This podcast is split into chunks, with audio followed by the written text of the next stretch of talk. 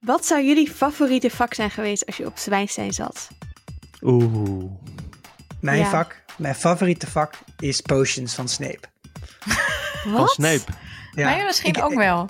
Het is ergens Niet gewoon zo Snape. tussen koken en scheikunde in. En het heeft allemaal... Je kunt superveel met toverdranken. Ik vind het echt...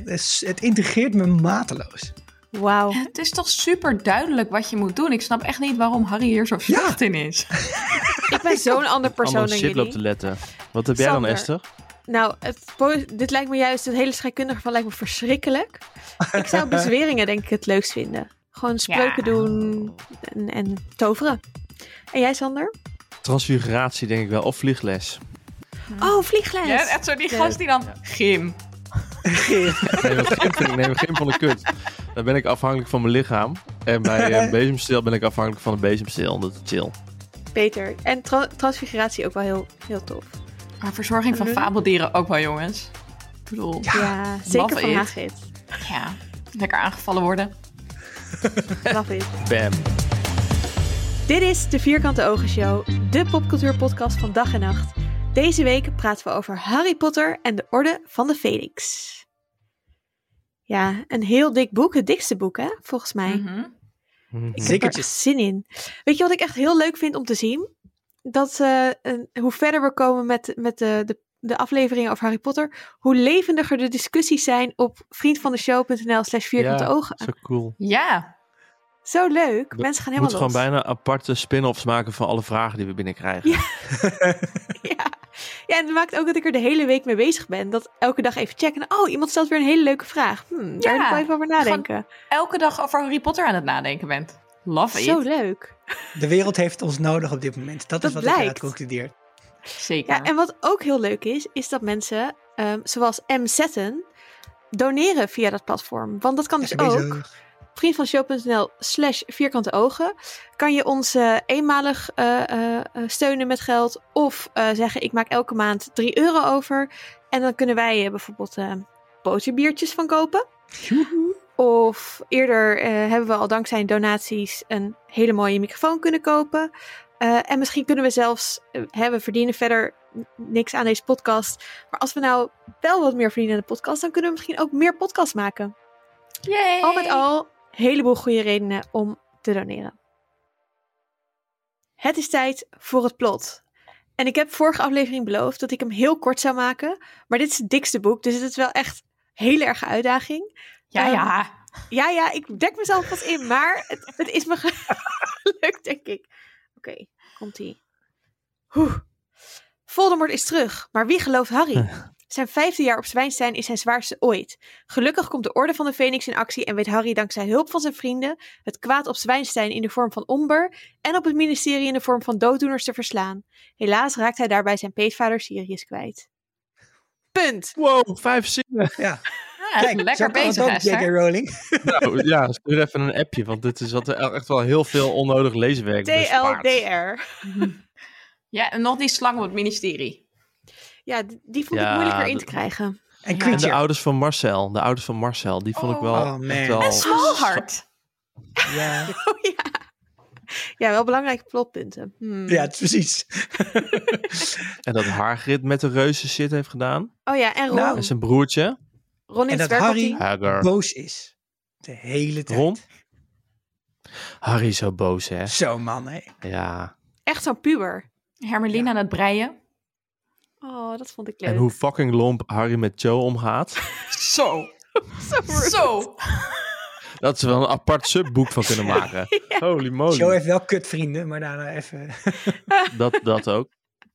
ja. Maar we hebben het bij de puisten pas over. En eerste keer tongen, hè? Jeetje. Tongen. Tongen in het Snogging. boek. Ja, Het was vooral, ja, snogging, snogging. Dat is in het Engels vind ik het toch zo'n lelijk woord. Zo lelijk. Hoe was het? Nat. Nou, dat is misschien wel interessant voor de eerste ervaringen met het boek.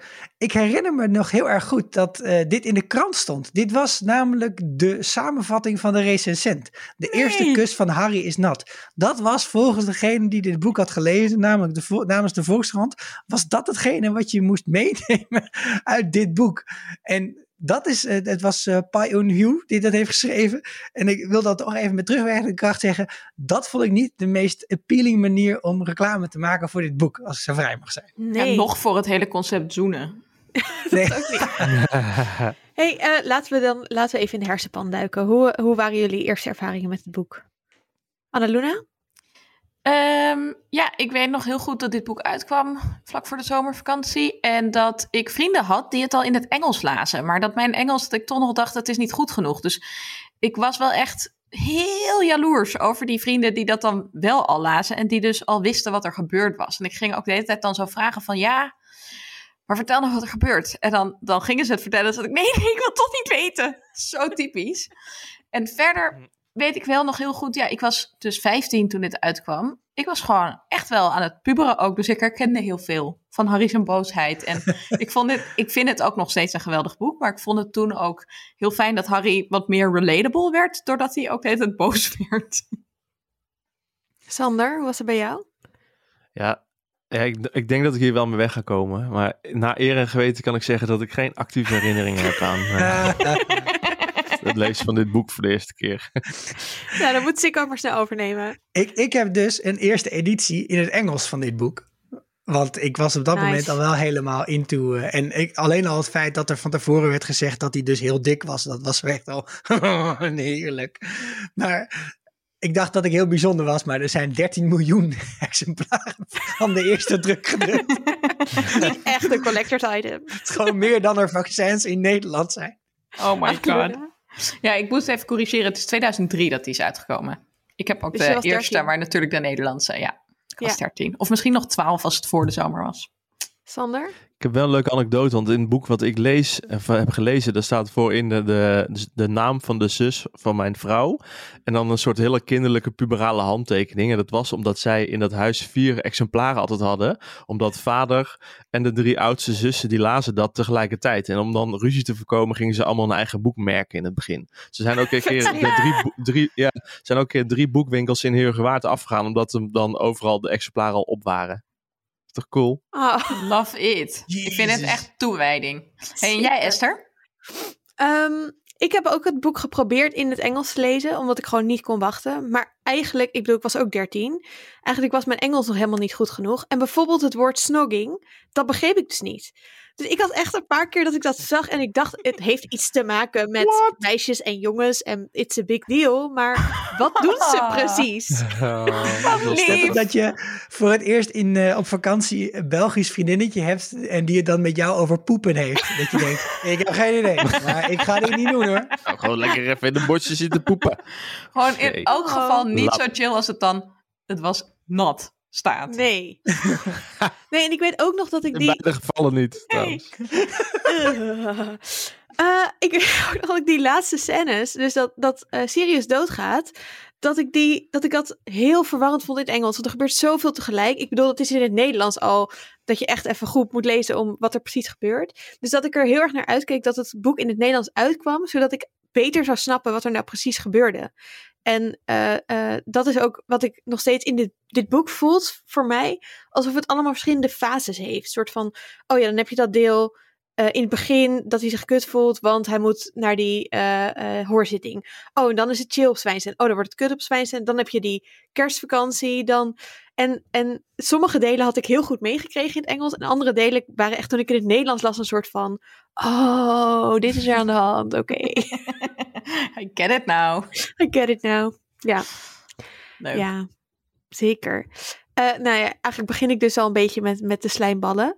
Uh, mm -hmm. Ik ben heel benieuwd uh, wat jullie voor kleine observaties of dingen, meningen, um, dingen die je absoluut even wilt delen of aan, aan ons wil vragen, hebt gevonden in dit boek. En dan beginnen we met Anna Luna. Yay! Nou, mijn eerste observatie was eigenlijk Um, dit boek is natuurlijk, Harry is heel vaak heel boos. En ik weet van sommige mensen dat ze daarom ook niet zo'n leuk boek vinden om te lezen, omdat je het ook een beetje in die boosheid wordt meegenomen. Maar ik vind het, ja, ik heb denk ik een iets hogere, een hogere tolerantie voor haat dan jullie hebben, of voor maar boosheid. Ik gewoon iets negatiever, misschien. dus ik voel me hier wel thuis in. Maar ik vind het ook heel goed passen, plottechnisch. En ik vind het heel goed gedaan hoe beschreven wordt dat Harry terugkomt van de zomervakantie van, van, van Zwijnstein. Zomervakantie heeft. Het is pas twee weken geleden of zo dat Um, dat, dat, of hij zit daar al een paar weken, maar het is echt nog niet lang geleden dat Carlo dood is gegaan. Niemand doet iets van nazorg met hem. Na dat gesprek van Perkamentus is er niks geweest. Slachtofferhulp. het is echt heel rampzalig dat dan ook eh, Perkamentus hem vanaf dat moment ook niet meer aankijkt. Dat hij um, bij dat moment op de, op de rechtbank komt en dat hij zich is heel alleen gelaten. Hij voelt zich heel geïsoleerd. En wat hij dan ook nog ziet op de gang is uh, Lucius Malfoy, Malfidus. En dan beschrijft hij ook echt van dat moment dat hij even niet kan ademen, omdat hij die grijze kille ogen die hem pas een paar weken daarvoor. Hij heeft PTSS. Ja, hij heeft gewoon echt, echt, echt trauma. Ja, en dat vind ik heel goed gedaan. En ook heel zielig dat er dus niemand is die daar een beetje op uh, ingrijpt. Ook dat er niet wat dan pleister op een gegeven moment is van: Goh, je hebt misschien wel iets ernstigs meegemaakt. Wil je daar even over praten of zo? School counselor, ja. Ja, Hermelien probeert het wel, maar het, het is gewoon ook wel heel zielig, maar ik vind het wel heel goed gedaan. Zeker. Ik vind het ook ja, vind het fantastisch gedaan. En het, het, is ook, het maakt het boek beklemmend om te lezen. En ook soms op sommige punten vond ik het daardoor dus niet zo leuk, omdat het gewoon zo negatief is. Ook nu, toen ik het weer las, dacht ik van ja, ik snap wel dat ik het in de eerste keer lezen ook zwaar vond. Maar is, het, is hij ook zo boos omdat hij een gruzelement is?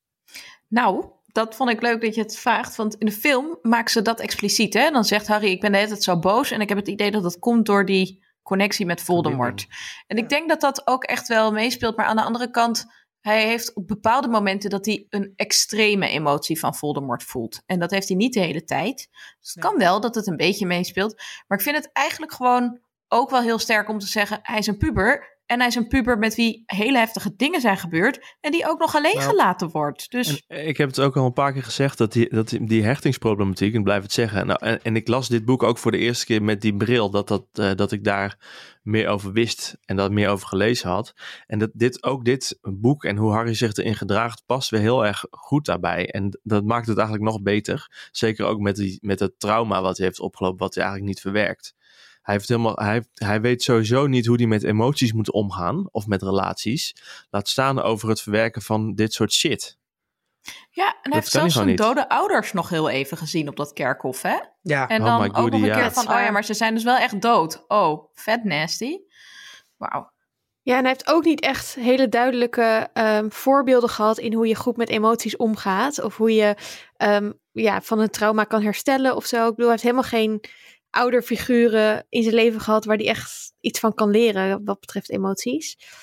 Uh, ja, pittig. Sander, wat was jouw uh, eerste ja, observatie? Wat, nou, we hebben het al twee of drie weken over Lumos. En vorige week ging ik op een beetje vervelende manier me gelijk halen. Maar ik werd... uh, en daar sta ik nog steeds wel achter van. Maar uh, ik, ik toen Harry zijn brief kreeg over dat, uh, uh, dat hij dan uh, die patronusbezwering had gedaan. Toen dacht ik, ah, dit is het dus. Dit is eigenlijk de, het crux in hoe dat werkt. En het heet namelijk in het Engels de Regional, Restriction, de regional restriction op Underage Magic.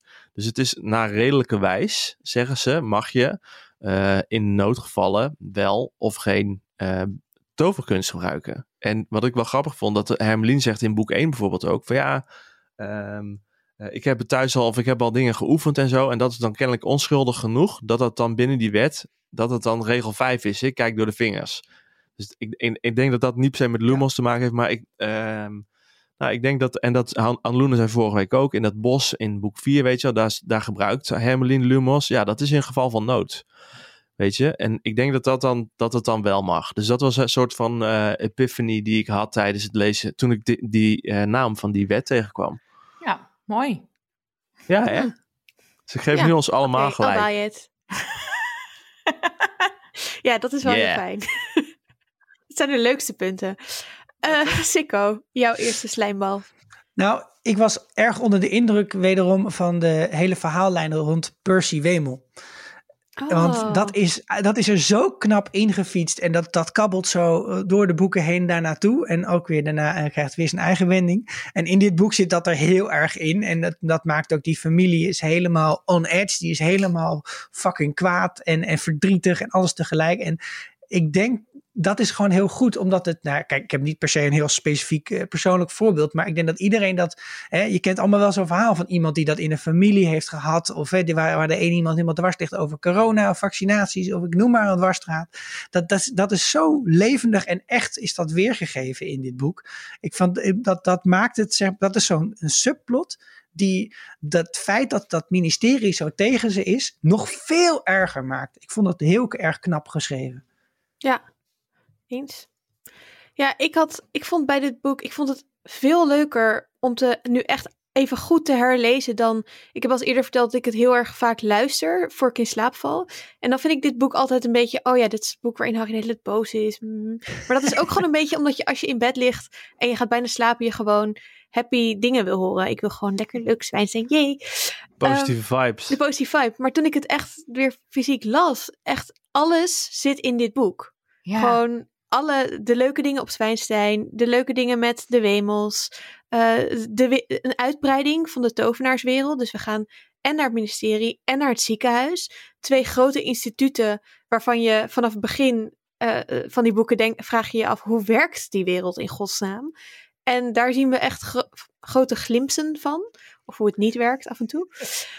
Ehm, dus dit, dit boek is echt wel, vond ik, nou, ik zei het net ook al een beetje, maar een schakel naar een soort van. Het geeft veel meer body aan, eh, eh, aan de hele wereld van, van Harry en van, van de tovenaars. En dat ja, is echt wel ook waar je op dit moment op, zit te wachten, denk ik, Mhm. om eh, in zo'n in zo'n reeks. Dat er, zo'n ja, dat er nog meer uitbreiding komt van hoe die wereld eruit ziet. Ja, heel zeker. leuk. En dat is ook wel wat die eh verslaggever in de Volkskrant schreef, dat het boek wijdlopig is, maar dat de meeste lezers dat waarschijnlijk niet zo heel erg vinden. En dat is denk ik precies ook. Wijdlopend. dat le- werkelijke lettervreters zal het niet storen. Nee, inderdaad, dit is gewoon Nee. letter voor letter opgefroten. Meer, Ja. meer. Meer nog. Anna Luna. Ehm, ja, ik wil even nog aansluiten op wat Sikko zei over dat de verhaallijn met Percy er zo goed ingeschreven is. Ik had eigenlijk datzelfde met dat eigenlijk hier al steeds meer ook Ginny in de picture komt. Als iemand die meer bevriend raakt met Ron en Harry en Hermeline. Fucking machtig is. fucking goed kan toveren. Ehm, dat wordt in het volgende boek nog meer benadrukt. Ja, zwerkballen ook al. Maar dat zij echt al wordt neergezet als... Oh, kijk, zij was altijd het verlegen zusje van... maar ze is hier al aan het daten met andere mensen. En ehm, in het volgende boek wordt dan sterker eigenlijk weer aangezet van... Oh ja, Harry was eigenlijk vergeten dat ze helemaal niet zoveel met elkaar opschoten op Wijnstein. Maar het is heel leuk dat hier eigenlijk al die, dat, dat bodempje gelegd wordt van... Liefde, Planting the seed. Liefde op het eerste gezicht. Ja, één- van, van één kant. Zeker. Sander. Over liefde. Nee, over liefde. Tussen Harry en Omber boot het natuurlijk ook vanaf dag één. duidelijk. Nee, ik vond, eh, ik zat ook te lezen, die eerste les. En toen viel me op bij die eerste les dat hij steeds in plaats van zijn hand opsteekt, zijn vuist opsteekt. En dat vond ik best wel fucking Wow. symbolisch. Ja, Ja, want eh, die vuist opsteken, dat is natuurlijk eh, het laatste jaar bij Black Lives Matter ehm, best wel vaak in beeld gebracht. Hè? En dus dat is een- beeld dat heel erg past bij die, bij die protestbeweging. Of die, hoe, hoe zeg ik dat goed Esther? Want jij, ga, jij weet hoe dat soort Zeker. bewegingen genoemd worden. Nou, protestbeweging, ik denk dat dat dan mooi is. Eh, maar het is ook al best wel veel ouder. En het gaat eigenlijk, het is gewoon een symbool tegen eh, ongelijkheid. En als Omber iets belichaamt eh, in dit universum, is het ongelijkheid. En niet alleen op die school zelf, maar ook allerlei wetten die ze geschreven heeft. En ook over filthy half-breeds heeft ze het eh, in, in, in, in dat boek. En eh, dat dat paard, of die, sorry, die eh eh, centaur les komt geven. Dat, up. dat paard, er zat een paard op de gang. Laat ze niet dat- horen. Dat, dat, dat mag, dat mag allemaal niet van haar. En eh, nou, dat vond ik fucking vet. Dat dat, daar, dat dat in dat kleine stukje gewoon in zit, dat symbool. Nou, dat vond ik cool. Ja, wauw, wat een toffe observatie. Ja, heel cool. Toen kwam ik Ja. ook nog, eh, Ja, ja, in want het- toen in ging het- ik op de Wikipedia, ging ik, oh sorry, ja, wat zou je zeggen Sikko? Over de vuist. Ik ga maar lekker over Wikipedia, jongen. Heerlijk. Nee, over Wikipedia, daar stond ook al an- allerlei andere ehm, dingen over de vuist. En dat ging, ging een hele wereld voor me open. Maar het mooie was, er werd gequote uit de handbook, met een spatie tussen hand en boek. Mogen jullie zelf invullen waar het over ging? Nice. Ja. Fistvakken. Ja, inderdaad. Oké, dat kan Anna dat kan één. ja, eh, om, om door te pakken op die Centaurius. Ik, ik vind de- Oh, die dat, verhaallijn eh, ook echt oké. super spannend hierin. En, en we hebben het vorige keer natuurlijk al wel gehad over hebben het de vorige keer ook al gehad over beings, beasts en dat soort dingen. En um, ik vond het vooral, ik vond het leuk, maar en ook tegelijk een beetje jammer dat het er niet meer in zat. Dat ze les krijgen van, in het Engels heet die Firenze, maar uh, die, die, geeft dan, uh, die geeft dan natuurlijk voorspelles of zo. En um, dat, dat, dat, dat die manier waarop hij daarnaar kijkt, dat, dat zo ook weer met heel veel dédain is richting Trelawney, die van die, met die theeblaadjes. En die, die denkt, dat is wel grappig, hij, hij zegt dus eigenlijk van ja, ja zij is meer een soort uh, weer, weerman. En ik ben een klimatoloog. Dat is eigenlijk wat hij zegt. Hè? Van, nee, maar je kunt helemaal niet hè, aan de stand van, uh, van de boom kun je niet zien wat, wat voor wind het morgen wordt. Maar als je zo'n beetje observeert over lange termijn, dan kun je toch wel dingen zien die ertoe doen voor het grotere geheel. Dat vond ik zo'n heerlijk verschil dat daarin zit. En ik vond ook dat ja, die, die spanning tussen die werelden vond ik heel erg, heel erg leuk gedaan. Ja, tegen de blik op de wereld eigenlijk. Ja. Annelena?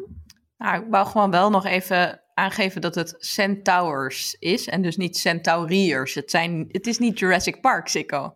Het moet toch gewoon even... Heb je... Ja? Nee, ik wil het gewoon toch even rechtzetten. Dit is, dit is echt een Nederlandse vervoeging? Oké. Okay, Centaurs, ja. Dan voeg ik mij dat toe. Hmm. Als je niet hoeven doen. Leg me geen woorden in de bek, en mond.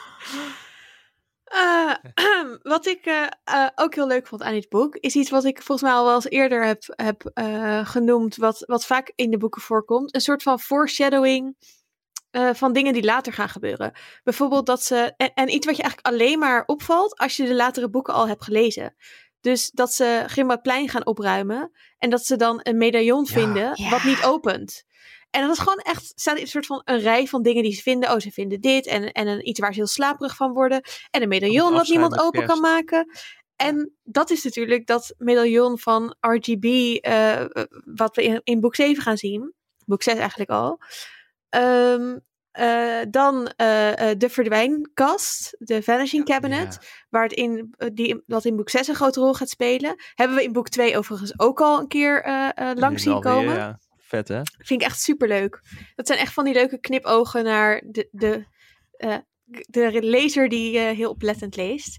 Ja, Sander? Ik vond het ook met het afscheid van uh, Harry en Sirius in dit boek oh, met kerst. Ja. Oh. Dat is hij ook. Ik heb zo'n slecht voorgevoel. En in het Engels zegt, dan klinkt het ook alsof er staat ja, dat Harry in battle is. Om iets te zeggen of niet. Mm -hmm. uh, ja. En ze zien elkaar natuurlijk weer in battle. Dat vond ik wel cool. In het Nederlands was het niet zo goed vertaald, helaas. Maar ik vond dat heel dat moeilijk. Het, ja. Annaluna? En vooral dat die spiegel vergeten blijkt te zijn. Nou. Oh ja, oh. oh. Zo dramatisch. Ja. Ja, ik kom, kom gewoon weer met een pedant puntje. Maar het is dus R.A.B. en niet Ruth Bader Ginsburg. Volgens mij zei je RGB, zei ik. RGB maar, zei ja. Oké, oké. De notorious RAB. Heel fijn dat jij zo'n. Um, ik zit scherpe... gewoon op te letten hier. Precies. Ja. ja. wat mij luisteraars. Over al die namen. Uh, uit de familie Zwarts zijn dus uh, veel constellaties. Hemellichamen uh, ah. en sterren.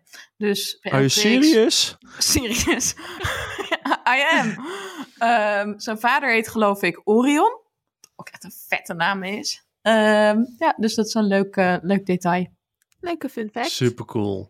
Hey, um, een stuk uit het boek wat ik echt tenenkrommend vind en nu weer vond, is, uh, nee, niet, uh, oh nee, niet, ik, ik, ga het boek niet afkraken, hè? begrijp me niet verkeerd, ik zie jullie allemaal bang kijken, oh, ja, gaat hij nu zitten, mop, gaat hij nu zitten mopperen over hoe lang het boek was en zo. Nee, dat is niet zo. Um, dat, her, dat Harry die hersenpan van Snape ingaat, dat is echt, oh. ik, ik, ja, ik, ik, ik, weet, ik twijfel ook of ik, het in, uh, of ik het wel bij Harry vond passen. Want die, ik vind hem van nature helemaal niet zo nieuwsgierig. Um, hij moest natuurlijk op een bepaalde manier achterkomen hoe een grote lul's vader was. En dat komt, mm-hmm. daar komt hij achter. Maar ik, iedere keer als ik bij het luisterboek hier ben en ook met dit boek, blader ik door, doorheen. Want ik vind het zo. Ja, ik, weet niet, ik vind het gewoon bijna gedaan, mensen onterend dat hij ja. achter, achter zijn rug omgaat en daarin gaat, in die hersenpan. Ja, ik vind, vind ik gewoon, wel ja. erg passen bij, bij Harry als puber. En de roekeloosheid die, uh, en, en, en ook het niet kunnen inschatten van gevolgen van je daden. Die pubers, waar pubers aan lijden, zeg maar. Ja, Ja, en, en over die roekeloosheid, daar zit ook wel een beetje een vervelend, uh, uh, vervelend verhaallijntje in tussen Sirius en Harry. Dat die Sirius ook dingen zegt zoals van ja, maar James die, uh, die, die had dat voor de lol gedaan, weet je wel. Die was juist vanwege het risico dit soort dingen gaan doen. En ik moet ook eigenlijk zeggen dat ik, bedoel, het is, het is goed geschreven, maar ik denk achteraf wel, ik vind Sirius eigenlijk een beetje een lul. Zo, ja. Dat, dat hij de hele tijd, je gaat er niet in iemands dode vader, wat toch al even zwaar is voor maar hem om te dealen, uh, zo boven iemands hoofd hangen zo. In de film noemt hij hem ook James, toch? Ik ja. weet even niet in, aan het einde in het boek of dat ook is in nee. die uh, scène. In dezelfde scène. Niet in het boek. Maar, maar, het zit er wel heel vaak in. Dat hij, zeg maar, hij zegt het drie of vier keer, maakt hij zo'n referentie ja. van, nou, je bent een stuk uh, grotere loser dan je vader. Dat is echt een fucking mee. Ik denk dat het wel belangrijk is om je te realiseren dat Sirius 22 was toen hij naar Azkaban ging. Dat was dus toen zijn beste vrienden net dood zijn gegaan. En hij is dus 36 als hij sterft. Dus hij is, hij is echt best wel jong. En zijn emotionele ontwikkeling is eigenlijk gewoon gestopt op zijn 22ste, denk ik. Hij is vrij uh, dus hij is ook beschadigd, ja. Maar dat maakt het niet goed dat je zo omgaat met een kind natuurlijk. Maar het maakt het wel wat begrijpelijker of zo. En nou, het is inderdaad echt tussen... een heel pijnlijke dynamiek en een pijnlijke verhaal. En ik vind het ook altijd super pijnlijk dat Harry dan die spiegel daarna nog ontdekt. Echt ja. janken elke keer weer. Dat hij dan ja. toch denkt, nee, maar kan hem nu weer spreken? Nee, weer niet. Oh. Er wordt ook geen geest. Nee, maar ik vind wel, Harry heeft iets met die hersenpan. Want hij zit ook in boek 4. Komt hij ook gaat binnen hij ook met in? een hersen. Nee, staat die hersenpan waar. daar en dan zit hij bij perkamenten en dan gaat hij daar gewoon in. Dus ik weet niet wat voor aantrekkingskracht die hersenpan op Harry heeft, maar. Nou ja, hij weet natuurlijk gewoon heel weinig Vraag over waar hij vandaan komt, toch? Hij ik, wil dat. Ik, me, ja. Wat ik me sowieso afvraag over die hersenpan, en ik weet dat we het uh, zo meteen ook over legilimentje kunnen hebben, gaan hebben, sowieso. Toch gaan we het hier toch over legilimentje hebben zometeen. Mm -hmm. Nou, waarom uh, Snape is een vet goede occlumens, toch? Dus waarom heeft hij die hersenpan überhaupt nodig tijdens die lessen? Dat, dat, ik, ik snap het wel, because of plot. Maar ik vond dat, dat heb ik altijd een beetje raar gevonden. Want hij kan toch, uh, als Harry zich ook verdedigt tegen die legilimentie, ook met, uh, weet ik veel wat, dan kan hij er toch die shit wegstoppen. Het is toch ook niet dat als hij naar Voldemort het... gaat, dat hij thuis ook heel zijn hersenen leeg scoopt in die hersenpan voordat hij naar de vergadering gaat? Eén, dat weet je niet. En nee, twee, vraag ik me af. Ik denk eigenlijk dat het heel moeilijk is om tegelijkertijd te legilimens en te occlumensen. Vraag ik me af. Maar goed, oh ja. dan gaan we er misschien wel een beetje op in. Ja. Ik heb hier wel een vraag over, want als je nou al je herinneringen in die hersenpan stopt, hè, weet je dan, dan moet je dus wel herinneren dat je die herinneringen in de hersenpan gestopt hebt. Maar hier kun je gewoon een hele Inception over maken. Maar hey, zijn dat dan actieve dat herinneringen actieve in de hersenpan of zijn dat passieve Kun je herinneringen? alleen maar Dat is- herinneren dat je iets vergeten bent? Ja. Ja, Wow. nou, en volgens mij moet je het wel doen om echt vlak nadat je het hebt meegemaakt, zeg maar. Als je wilt dat het een beetje een high quality, high definition eh, herinnering is. Volgens mij kun je niet Ja. tien jaar later nog eens keer. eh, Nou, dat, dan is het geen dat, 1080 HD. dat blijkt inderdaad wel Precies. in het volgende boek. Maar meer bijvoorbeeld dat Snape voor die les begint bepaalde herinneringen die heel gevoelig zijn wegstopt. Maar betekent dat dat hij ze op dat moment dan helemaal niet in zijn hoofd heeft? Dat is best wel raar. En wie ben je dan? Zonder die Ja. herinneringen maak je toch wie je bent. En waarom, en waarom zit Lily Zo niet in zegt die hersenpan? Vision in WandaVision. Precies. Oh, wauw, dat is een leuk cirkeltje. Lekker gemaakt. Inderdaad, en Lily, ja, ik. Om nog even iets te zeggen over legilimentie. Wat ik heel. eh, ja, nu we het er toch over hebben. Eh, ik snap niet zo goed. Of ik vind Harry gewoon. Dan denk ik, je hebt geleerd dat dit bestaat. Je weet ook dat eh Snape hier goed in is. En je weet dat Perkamentus hier goed in is. En zo vaak na dit. In dit boek, in boek 6, staat er zo. Het leek wel alsof Harry wist wat hij. Of alsof Perkamentus wist wat er gebeurde. Snape. Ja. Het leek wel of Snape zijn herinnering, zijn gedachten kon lezen. Oh. Snape wist precies dat, dat, er, eh, dat hij eh, misschien toch naar Zwijnsveld was. Want eh, ook al had hij, was hij onder de, onder de eh, cloak. Gewoon dat soort dingen. Dat komt dus allemaal omdat ze gewoon fucking mindreaders zijn. Harry, kom op! Step up your game. Maar ook, maar ik, ja, wat ik er maar er wel bij aan afvraag. We leren ergens dat je niet zomaar Veritaserum mag gebruiken. Maar mag je wel zomaar gewoon mensen legili mensen? Want dat vind ik best wel aso. Zou ik echt niet chill vinden als je tegenover iemand zit die gewoon Ja. een beetje zo tussendoor jouw gedachten aan het lezen is. Een rustige patatje En- te eten. Is er ook Moest je verschil? toverstaf ervoor nodig hebben? Nou, dat wou ik net vragen. Is er verschil tussen wanneer Snape bijvoorbeeld echt uitspreekt legilimens? Dan lijkt een soort zwaardere aanval op Harry te uiten. Terwijl hij misschien ook een soort van subtielere vorm kent van mindreader. Hij zegt zelf ook van ja, Potter, een boek lezen, Ja. het is niet zo simpel.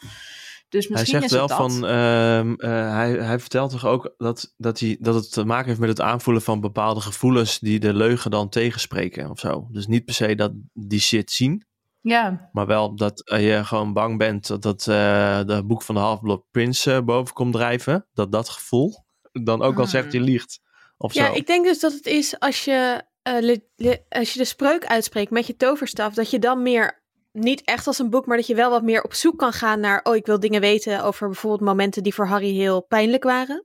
Mhm. Dus dat is wat Snape dan doet. Maar ik denk dat als je eh, niet die spreuk uitspreekt, maar je bent er wel heel goed in, dat je dan de heftige emoties van iemand kan voelen. Dus bijvoorbeeld als Harry heel erg in zijn hoofd zit met, oh shit, ik heb dat boek van de Half-Blood Prince, ik moet het verstoppen, dat hij dat wel opvangt. Of Ja. eh, als Harry heel boos is in die, tegen Perkamentus op het eind in die kamer. En dat Perkamentus zegt, je bent nog helemaal niet boos genoeg. Of heel vaak in deel 6, als Perkamentus en Harry praten, dat Perkamentus dan soort van... Je, het is echt heel leuk om die gesprekken te lezen met in je achterhoofd dat Perkamentus gewoon soort van weet wat Harry denkt. Perkament is in je achterhoofd. Ja, letterlijk. Sicko. En ik, ik heb nog meer vragen hierover. Kom maar door. Bijvoorbeeld, is het niet een enorm risico dat Snape degene is die Harry hierin traint? Want je ziet steeds dat hij dus eigenlijk ook terugbounced, die, eh, die spreuk.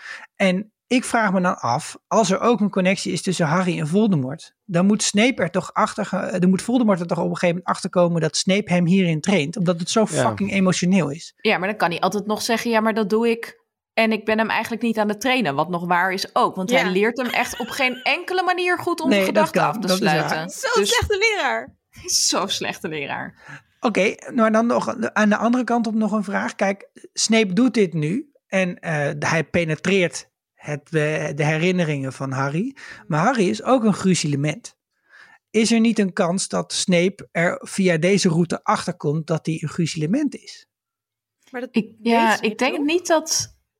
Nee, dat weet Snape toch niet? Nee, Niemand dat weet weet van de hij gruzelementen. Oh, Dat nu weet hij pas niet. volgend jaar, zeg Ja, maar. oké, weet je- op een gegeven ja. moment wel.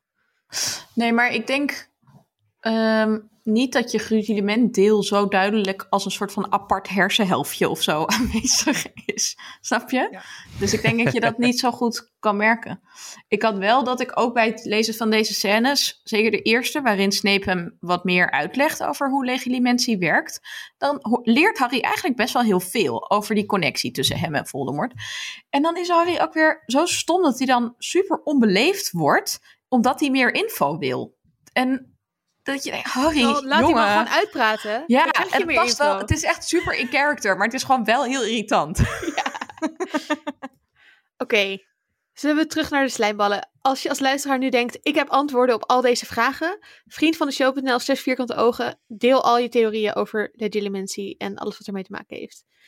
Ehm Sikko, volgens mij eh, eh, zijn we bij jou aange- aanbeland. Ja, er is, er is nog een reden waarom het fijn is dat dit boek zo lekker lang is. En dat is dat, eh, dat er toch steeds weer, en hebben bij het eerste boek heb ik daar ook kort eh, iets over gezegd, dat je toch, toch steeds weer die, die, eh, die gevoelens van herkenning krijgt. Van, oh ja, maar dit is wel ook gewoon inderdaad wat een normale puber meemaakt. Dit zijn typische dingen die je ziet eh, eh, als je op school bent. Dus ik, een paar voorbeelden die mij heel erg opvielen was dat ze op een gegeven moment beginnen te zeuren over, eh, dan zijn eh, eh, Hermione en Ron zijn de prefect geworden en die zeggen, jemig man, die eerstejaars, dat lijken wel kabouters. Nou, dat is Ja. echt, iedereen heeft dat Zeker. meegemaakt op school. Dat je daar dan naar de eerstejaars kijkt en dan denk je, nou, ik ben echt nooit Maar zo gaat, klein geweest. maar En gaat die tas zo- met het kind heen? Precies, wat gaat die tas Ja. met het kind? En, en wat ik bijvoorbeeld ook leuk vond, als ze dan, ehm, als zij eh, logeren in het huis Zwarts, dan eh, is hij daar maar heel kort. En dan is staat er ook gewoon zo'n zinnetje weer even tussenin, die zegt van, eh, hoe, hij- hij- het verbaasde Harry dat toch in die korte tijd zijn spullen de, eh, het voor elkaar hadden gekregen om overal terecht te komen. En iedereen die een kort weekend in een staakerven op de Veluwe heide heeft gestaan, die weet gewoon dat dit zo is. Dat, dat je op een of andere vreemde manier gebeurt dat steeds een beetje. En dat is toch wel weer een beetje, zeg maar, omdat hier de tijd ook voor wordt genomen, is dat de kracht. Dat je steeds ook, nog steeds denkt, nou, dit kan ook best gebeuren in dit verhaal of zo. Dat vind ik zo geniaal gedaan. Ja. Oké, ik heb een vraag voor jullie. Want er, er was één ding wat ik niet snapte in dit boek. En ik ben er Ah, nog steeds niet achter wat hier gebeurt. De titel. Maar heel klein mini fun Nee, fact hoor. over de titel. Is dat ik nog weet dat in Nederland eh, de titel in het eerste in het begin verkeerd vertaald was. En mensen zeiden dat het het bericht van de Phoenix heette. Dat mensen dachten dat De bestelling. order- ja, oprecht. En dat toen iemand zei, oh nee, wacht. We hebben contact gehad met de uitgever. Ze bedoelen het toch anders. Hoe dom. het lokale Egyptische Twee keer de restaurant. Fuyong Hai. En drie- Doe mij maar een piramidemenu. Oké. Maar hier komt het ding wat ik echt niet snap. Oké, we zijn in de kamer van Perkamentus. Harry heeft net die droom gehad, of het visioen, of, of whatever van de slang. Oké, Perkamentus pakt een zilveren apparaat met ritmisch tinkelende geluidjes. Er komen lichtgroene rookwolkjes uit het minuscule zilveren tuitje bovenop het instrument. Na enkele ogenblikken zwollen de wolkjes aan tot een gestage stroom, die dikker en dikker werd en door de lucht kringelde.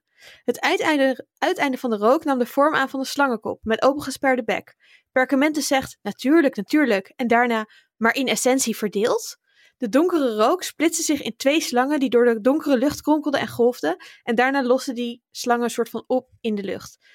Wat Ja. gebeurt hier? Wat is dit? Ik denk dat hier achter die connectie pas echt komt of zo. Eh, Of dat achter het gruzelementendeel of zo, dat die vermoedens Hmm. eh, nog meer versterkt worden of zo. Zoiets. Dat, dat, dat het ehm, meer is dan alleen die vloek die teruggekaatst is, maar dat het, dat, het, ja, dat het sterker is dan dat of zo. Hmm. Denk Maybe. ik. Wow. Zo lees Heb je ik dit het. ook opgezocht, Esther? Of is het Nee, echt nog een Ik openstaande weet het vraag? echt niet. Ik heb het niet, ik heb het Oh. expres niet opgezocht. Ik lees hier ook elke keer weer, zit ik weer, ja maar, huh? Want het is raar, omdat het voor jou als lezer, het werkt het desoriënterend, omdat je op dit moment, als je het voor het eerst leest, zeker nog niet weet dat Harry een Horcrux is. Maar het is ook raar, omdat Perkamentus dat wel al weet. Dus volgens mij zegt het, is, gaat het over, oké, hoe kan Harry dit gezien hebben? Want hij kan wel, soms ziet hij iets vanuit Voldemort, maar niet zozeer vanuit die slang. Dus hoe kan dat? Dus het zou kunnen dat Perkamentus er hier achter komt dat de slang een gruzelement is. En dat dat Oeh. het nieuwe kennis is waar hij verbaasd over is. Dus dat Harry kan, kijkt niet mee met Voldemort, maar ja, Harry kijkt wel mee met Voldemort. En Voldemort kijkt mee met de slang, omdat de slang een gruzelement is. Hmm. Oké, dat vind ik een is dat het. interessante... Ja, Maar dit is het enige. En, en anders dan is het dus meer dat het een soort van voor de bühne is. Want Perkamentus weet op dit moment eigenlijk al dat Harry. Dus de perkament denkt, oké, hoe kan ik dit moment wat meer zwaarte geven? Ik pak even dat keteltje en ik ga gewoon wat met die rook. Hocus pocus. woesh. Allemaal Iedereen intimidatie. onder de indruk. Working on my brand. Het, het ook een lasershow. Ja, zoiets. I don't Ik know. hoop dat... eh, dat eh, ik ga denk ik na deze opname misschien wel even op Reddit zoeken of iemand dit heeft uitgezocht. Maar ik ben ook Ik heb benieuwd het naar de... Oh, chill. Oké, nou Sander... Oh nee, nee, wacht. Nee, maar dan eh, zetten we het in de show notes. Ik ben ook benieuwd naar wat mensen denken. ja, ik ben ook benieuwd wat mensen denken. Misschien kunnen we gewoon even... Misschien heeft iemand hier wel eh, eh, het verlossende woord voor. En dan kunnen we het in de volgende aflevering even bespreken als we het hebben opgezocht. Yes. Ja. Oké, Annaluna. Ehm, nou, wat ik me realiseerde is hoe vet het is dat je allemaal geesten hebt rondlopen met een heel lange herinnering. We hebben het heel veel over herinneringen in deze aflevering. Maar dus sommige van die geesten zijn 500 jaar oud. En daar moest ik aan denken op het moment dat de sorteerhoed dat lied gaat zingen. En dat gaat heel erg over eh, verbinding, bla bla bla. En dan zegt Harry een beetje van, "Eh, saai, heeft hij het wel eerder gedaan? En dan zit Haast onthoofd de zo van, nou zeker wel, bla bla bla bla bla. Maar super handig dat je er gewoon allemaal mensen hebt rondlopen die vet veel weten en daar zelf bij zijn geweest. Dit is zo'n Kees ze- van de Stijf van Hogwarts. Ja, maar daar kunnen ze De dus SGP. vet goed gebruik van maken door gastcolleges over bijvoorbeeld hoe was de reformatie? Henk, kom Ja. eens wat vertellen. Hoe ging dat eigenlijk met Luther, die die dingen op de muur spijkerde? Is dat echt gebeurd of Vertel niet? eens wat over de guillotine en de uitvinding daarvan. Wow, hoe vet is dat? Maar ja, nee Super dus. cool. Nee, I like echt it. jammer. Mist de kans. Maar het zou wel echt leuk zijn. Als ik later schoolhoofd van Zwijnstein word, is dit mijn... eh, dit ga ik aanpassen. Ik denk dat dit Hadden is... ze hier nou eh, die spokenvergadering? dat vond ik ook zo grappig. Dat ze een spokenberaad hadden of Foppen wel of niet bij de, bij de openingsfeest mocht. Love it. Aan de andere kant is het natuurlijk ook wel weer ultiem kapitalisme om die mensen dan gastcolleges te laten gaan geven terwijl ze al dood zijn. Ik denk niet dat ze ervoor betaald Misschien wel geestig. Eh, Sander. Ja, ik, ik ehm, denk dat we het nog even over Perkamentus en zijn veranderingen moeten hebben. Want hij, ik, ik vond het wel mooi in dit boek heel erg mooi weergegeven dat hij in het, aan het einde van ehm, het vorige boek is hij best wel machtig en laat hij echt wel laat hij leiderschap zien en zo. En dat zie je eigenlijk in dit boek helemaal niet.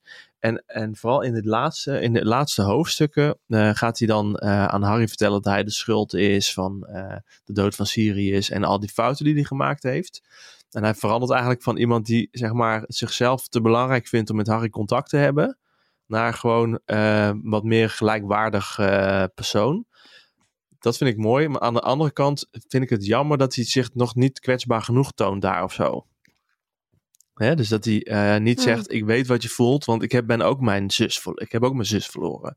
Of mijn ouders, of weet ik wat. Ja. En ik voel me daar schuldig over. En jij voelt je er ook schuldig over. Dat, dat, vind, dat vind ik nog jammer. Dat had, had het nog dieper gemaakt. Maar ja, anders had boek 7 uh, veel dunner geweest, denk ik ook.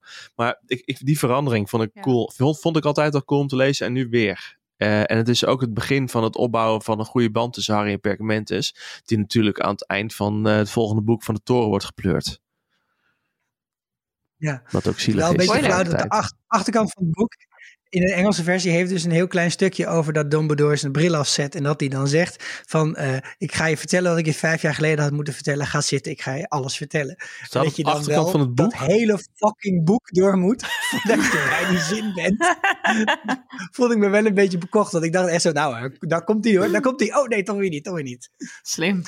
Ik had nog een vraag voor jullie allemaal omdat dat ook zo'n grote rol speelt in dit boek. Namelijk dat uh, Harry steeds die dromen heeft. Was ik benieuwd of jullie denken dat dromen iets betekenen. Ja, denk ik. Wat? Ik onthoud mijn dromen ja. altijd heel goed. Uh, ik ben erachter gekomen dat blijkbaar dat niet zo is dat iedereen dat heeft. Maar en ik denk niet dat ze letterlijk iets betekenen. Maar ik geloof wel dat je hoofd gewoon dingen aan het verwerken is. En dat je dus ik heb echt, zeg maar, als ik gestrest ben, dromen dat ik achtervolgd word. Of heel hard moet rennen. Of uh, kleren vergeet. Of... Dus ik denk dat er een connectie is tussen dromen en het echte leven. Mm -hmm. Ik ook. Als ik gestrest ben, droom ik altijd dat ik zwanger ben. Nou ja, misschien een weird. vervolgvraag dan. Denken jullie dat dromen ook ik toekomstvoorspellende waarde hebben? Nee. oh, ik heb Juist. wel gedroomd dat Hoekstra uh, de politiek wilde verlaten en reclameman wilde gaan worden. En dat hij mij en mijn beste vriendin allemaal reclamefilmpjes ging laten zien die hij had gemaakt. Ze waren zo slecht. Dus in die zin, dat was zeker een voorspellende droom. Als het uitkomt, heb jij een voorspellende droom gehad. Yes. zo is het ook. Ja. Maar, ik, maar ik heb hier niet zo over dromen nagedacht. Iets, iets blootleggen over je verlangens die je misschien niet uit. Of niet, waar je niet van bewust bent. Ja, denk ik echt. Dat denk je wel. Ja hoor. Ja, ik denk ook dat je wakker kan worden met soort van wow, oké, okay, blijkbaar um, heb ik wel gevoelens voor die. Of is, zit dit toch, vind ik dit toch belangrijker dan ik in mijn hoofd had weggedrukt? Ja, dat of... wel. Ja. Het doet me af en toe wel, uh, wel reflecteren over uh, dingen die je eigenlijk dan laat. Ja. En dan de, droomt over dingen en dan denkt, oh shit, het doet me toch echt wel veel meer. Ik, ik herinner bijna vrij weinig van mijn dromen. Maar als het wel zo is, dan is het meestal teken dat ik uh, dingen wegstop. en het dan nog een keer moet overdenken. Ja. Nou, wat ik gewoon leuk vond. Of heel absurd. Ik, ik moest trouwens. over dit soort, dit soort vragen ook steeds nadenken terwijl ja. ik het las. En dat vond ik gewoon zo heerlijk. En, en ik, weet, ik, ben, ik ben er ook nog niet helemaal uit. Ik denk wel dat het, dat het iets zegt over je verlangens. Ook wel belangrijk is gewoon voor verwerking. Alhoewel, dit is wel, al ben ik een, ik ben een neurowetenschapper, dus ik weet dat dat ook daadwerkelijk er iets mee te maken heeft. Maar ik vind het, het blijft intrigeren, dromen. En over angsten, hè? verlangens en angsten. Ja. Een soort onbewustere processen. Ja. Diepe gevoelens. Ik um, uh, uh, wil nog wel even delen dat mijn favoriete dingen in dit boek, denk ik, zijn de scènes die soort van met Hermelien over Joe en Harry gaan. Heerlijk. Want ik vind dat zo chill. Dat soort van. Zij sowieso al de hele tijd weet dat ze elkaar leuk vinden. Terwijl ze het zelf zo ongeveer nog niet weten. En dan dat zij op een gegeven moment zo gaat vertellen. wat Joe allemaal waarschijnlijk denkt. En dat Harry en Ron echt zo zitten. Nee, dit kan e Dit iemand kan niet allemaal niet. denken. En zij echt zo. eh jawel. Dat jij nou de emotionele rijkwijde van een theelabeltje hebt, Ron.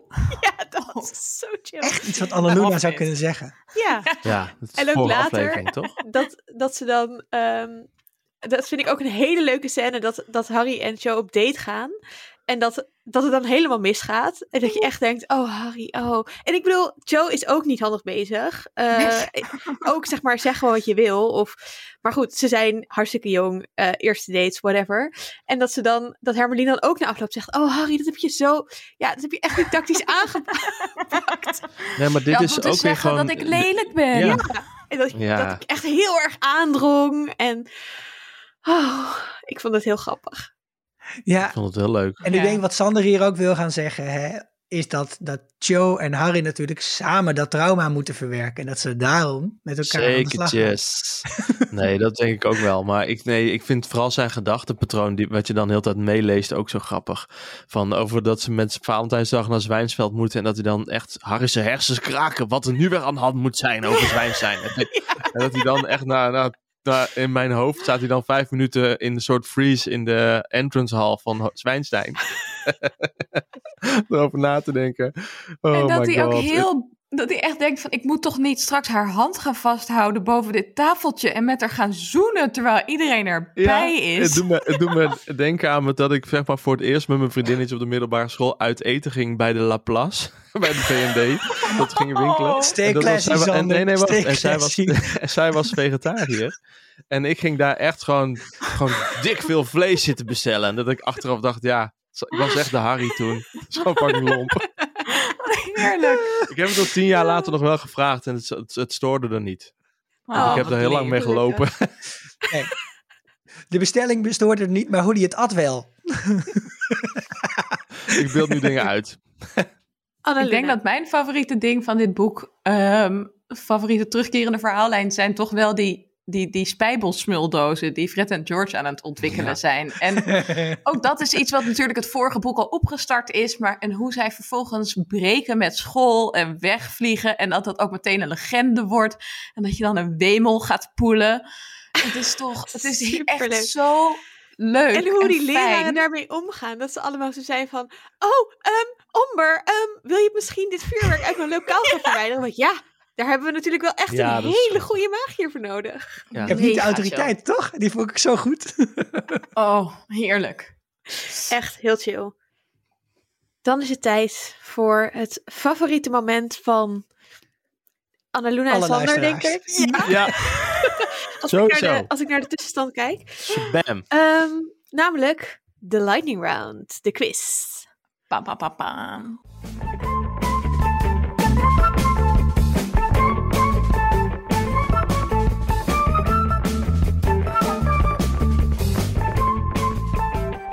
En, deze omdat we keer halverwege aan zijn. Annaluna. Ja, Ik begon gewoon meteen al zoveel Heel goed. enthousiasme. prima. Ehm, goed, omdat we halverwege zijn, dacht ik, ik begin even met de tussenstand van de afgelopen vier quizzes. Spannend. Dan eh, hebben we op de laatste plaats met 22 punten Esther.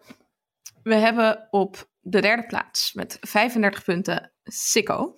Toch een handicap heeft, omdat hij de boeken in het Engels alleen gelezen heeft, denk ik. Zie je wel, ik zei toch. Op plek 2 Sander, 105 punten. En op de Jezus. eerste plek ikzelf met 130 punten. En mag ik iets vragen? Krijgt de laatste dan de Me Puff prijs? ik hoop het. Love it. Dat Ja. lijkt me leuk. Ik heb al een prijs gekocht hoor, voor de winnaar. En hij komt nu heel snel in beeld. Het is Lego, het is Lego. Het is Lego. Het is het Lego. Oké. Misschien kunnen mensen die, die willen doneren ook daar een bijdrage aan doen. Aan de prijs voor de winnaar van niet de quiz. fysieke Lego doneren? in Fysieke Lego. postbus? Ja. Ja. ja, die kun je naar dag en nacht sturen. Serieus. Ik ga het adres op Vriend van de Show zetten. Yes. Stuur ons überhaupt post. Hoe leuk is dat? Dat zie ik wel eens als ik bij de studio kom. Ja. Dan krijgen mensen post. Podcast. Ja, het zou super cool zijn dat mensen nu een graag. Postkast. postduif hebben. Ook geen Ja. drakenmest. Stuur ons bijvoorbeeld foto's van jou met je favoriete Harry Potter boek. Of gewoon brieven. Met weet ik veel theorieën. Kan allemaal. Met Met uilen. zegelwas. Verzonnen interview in de kibbelaar. Oké, Mhm. Cool. we gaan naar deze ronde van de quiz. Zoals jullie gewend zijn, vijf vragen. De punten lopen op. We beginnen met vijf punten, we eindigen met 50 punten. Vraag 1.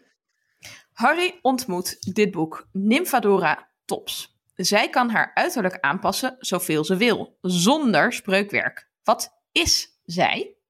Sander. Een transformagier? Ja, vijf punten voor Sander.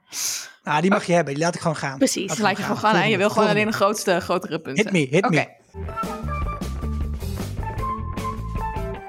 Wat voor patronen heeft Hermelien? Sikko. Altijd. Ja. Sorry Esther, je you langzaam. lose. Ja, dat is wel echt waar. Toch die eh, Toch je 0,4 seconden internetverbinding. vertraging. Ja, echt flauw. Als je eh, ook doneren als je Esther aan een betere internetverbinding wil helpen.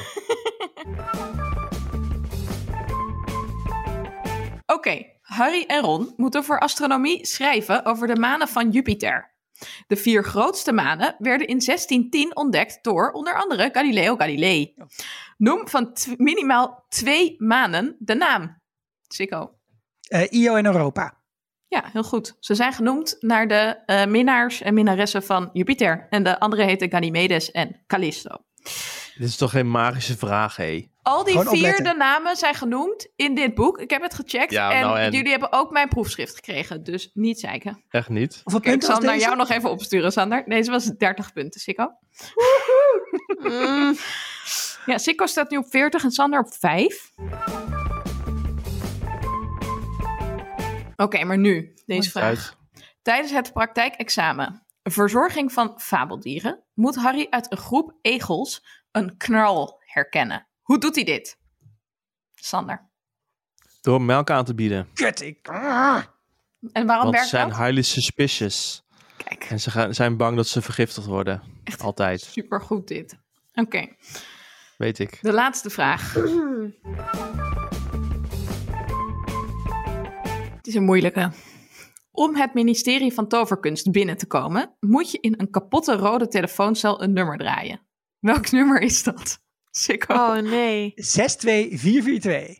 Magic in sms-taal. Ja, in het Nederlands is de laatste cijfer is een, het laatste cijfer is een 3. Want het is inderdaad dan magie. Maar dit was het goede antwoord, Chico. Sikko Lekker had zijn hand bezig. al opgestoken toen Annaluna zei rode telefoon. Telefooncel. telefooncel. dan wist ik het al. Prachtig. Oké, Dus- nou dat betekent dat Sikko echt even goed heeft ingehaald. Want die heeft 90 punten gehaald deze ronde. Ja, heel Lekker. goed. En Sander heeft er 45. Maar ja, mijn kracht ik heb zit gewoon in de juiste vragen stellen aan jullie tijdens deze opnames en niet aan feitjes opslaan. Heeft Nee, maar Esther, jij doet de la- geweest. allerlaatste quiz, hè?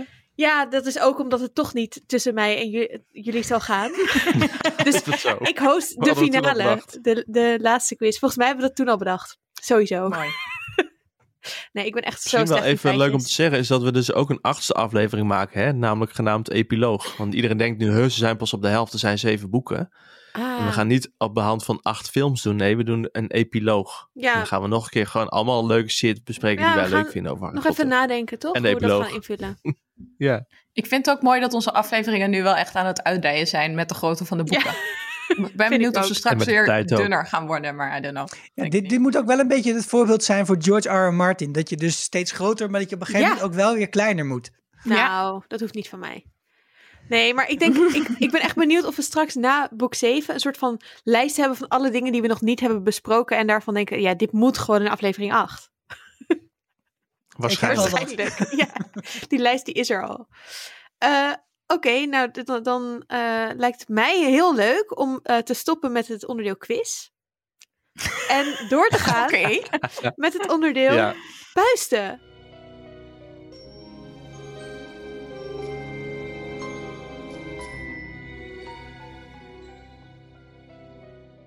Wat zijn de grote vragen die we wat langer, wat uitgebreider willen bespreken naar aanleiding van dit boek?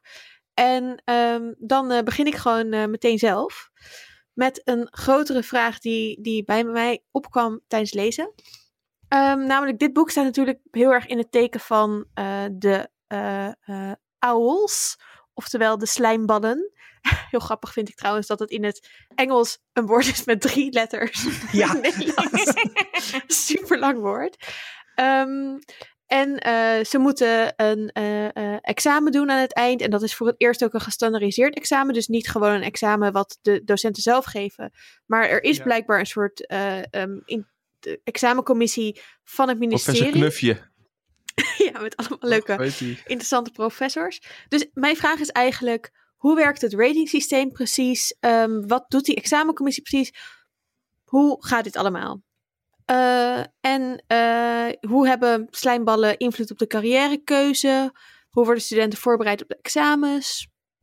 Hoe kut is het onderwijs op Zwijnstein? Of hoe... Ja, wat is eigenlijk de kwaliteit van het onderwijs? En, en is het oké om het op deze manier te meten? Ik uh, wil eigenlijk eerst de, de pedagoog in, onze, in ons midden, Sander, of is het Hallo. een groot woord? nee, ik, nou, ik ben nee, wel werktitels bij pedagoog. Precies. Ik geef, denk ik. Praktisch pedagoog slash onderwijskundig. Nou, ik ben geen idee. Expert, in ieder geval, ik expert. weet wat over onderwijs. Ik weet wat over onderwijs.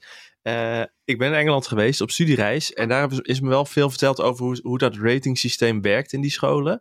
En dat heeft best wel veel gelijkenis, net zoals heel veel aspecten van het onderwijs in, op Zwijnstein, uh, met het echte onderwijs in Engeland, zeg maar. En wat je daar hebt, is dat je in bepaalde vakgebieden kan je een bepaald niveau halen.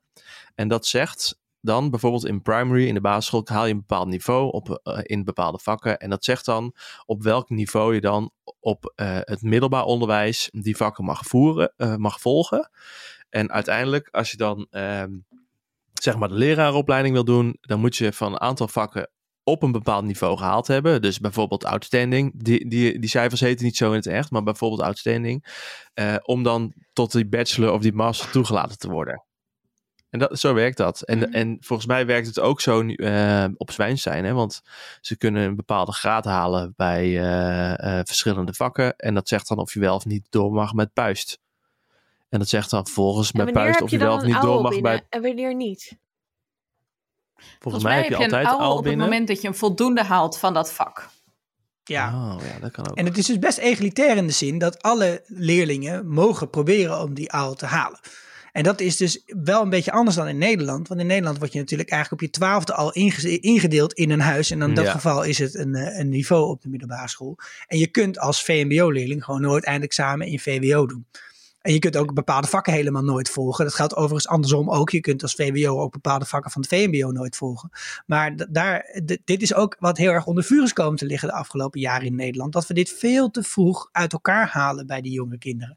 Dus er er is wel wat voor te zeggen voor de manier waarop ze het aanpakken. In ieder geval in deze context. Maar er zijn ook wel wat dingen op af te dingen. Ik vind het inderdaad, ehm, wat mij opviel bij het lezen van dit boek, is hoe vroeg bijvoorbeeld Harry en Ron al moeten voorsorteren op een carrière die ze interessant vinden. Dat werkt natuurlijk bij ons ook wel zo, want je moet een profiel kiezen. Volgens mij is dat Ja. inmiddels trouwens alweer niet meer zo, maar oké. Ehm, ook wel een voorbeeld van hoe erg die hervorming in het onderwijs huishouden. En dat vind ik heel vet aan Omber, dat die daar een soort van afspiegeling is van al die onderwijshervormingen die in Engeland zijn doorgevoerd en die ook een soort van Thatcher-achtige vibe hebben. Maar ehm, wij moeten inderdaad nog veel vroeger sorteren. En dan merk je hier al bij deze kinderen hoe vroeg het eigenlijk is. En dat ze dus op hun vijftiende eigenlijk al moeten gaan kiezen welke vakkenpakketten ze nog willen houden en waar ze extra op willen inzetten. En dat ook bij Maar Harry. dat is, nu niet, dat is ook nu niet anders. Hè? Ik bedoel, ik heb 17-jarigen in het eerste jaar van de Pabo die ik lesgeef, die dan eh, de HAVO snel gedaan hebben. Een vroege leerling zijn op de basisschool en met hun 17 dus zeg maar eh, ja. de, eh, gekozen hebben om leerkracht te worden. Nou, wat dus meestal dat- prima is, maar Dat, ik Wow, vind, dat is dat best is wel jong. slecht eigenlijk, dat we dat zo jong doen. En ik hoor ook steeds vaker van ook. mensen van nou, als ik opnieuw zou kunnen gaan studeren, dan zou ik dit of dit doen. Maar dat is gewoon nu te duur gemaakt. Ja. ja, Nou, en Harry's geluk is in deze dat de exa- examens worden afgenomen door mensen die niet eh, op die school zitten. En waar Umbridge in dit geval of dan nog niets over te zeggen heeft. Dus er komen echt mensen van extern die komen die examens afnemen. Maar wat ik dan wel weer grappig vind, is dat in de vervolgstap er steeds wordt gezegd van ja, maar eh Snape neemt alleen, me- alleen studenten aan die een zo en zo hoog getal eh, ge- cijfer hebben gehaald Ja. voor hun AWOS. En dat, kennelijk dat is het ook docentafhankelijk. Ja. En dat Ja. viel me ook wel bij boek 6. Dat eh, professor, eh, weet ik veel, Slakhoorn. die dan... eh, ja, Slakhoorn, dankjewel. Ik was zijn naam even kwijt. Die dan zegt, ja nee, maar wij doen ook eh exceed, eh, exceed expect- expectations. ja, Of zo. Ja. Ik Ja. vind de dan? grap van Fred en George daarover echt superleuk. Van, ik vind dat we voor alles exceeding expectations moeten Ja, ja, ja, krijgen. dat want we hebben opdagen, hallo. Ja maar, dat, ja, maar dat zegt wel precies ook, de, leg ook precies de vinger op de zere plek. Omdat het dus ook subjectief is. Ja. Eh, of en lijkt dat- te zijn op zijn Ja. zijn. Nee, dat is heel lastig. En je merkt ook hoe pijnlijk het is dat het onderwijs zo tekort schiet op het moment dat Harry en Marcel bijvoorbeeld allebei bij het praktijkexamen toverdranken het veel makkelijker vinden om een toverdrank te brouwen dan ze het altijd in de lessen van Snape hebben gevonden. Die geeft gewoon eigenlijk geen les, alleen aan een bepaald specifiek groepje leerlingen geeft hij nog aanwijzingen, aan de rest niet. En het pakt hier helemaal in hun voordeel uit dat ze een examinator van buiten hebben. Maar het is aan, zeg maar, aan één kant snap je dus heel goed dat er onderwijshervormingen nodig zijn op deze school. En aan de andere kant denk je, ja, maar Omber is toch echt niet de persoon om ze door te voeren. Nee, want wat Omber doet is zelf mensen totaal niet voorbereiden op het examen. Namelijk het examen is praktisch en zij geeft alleen theorie.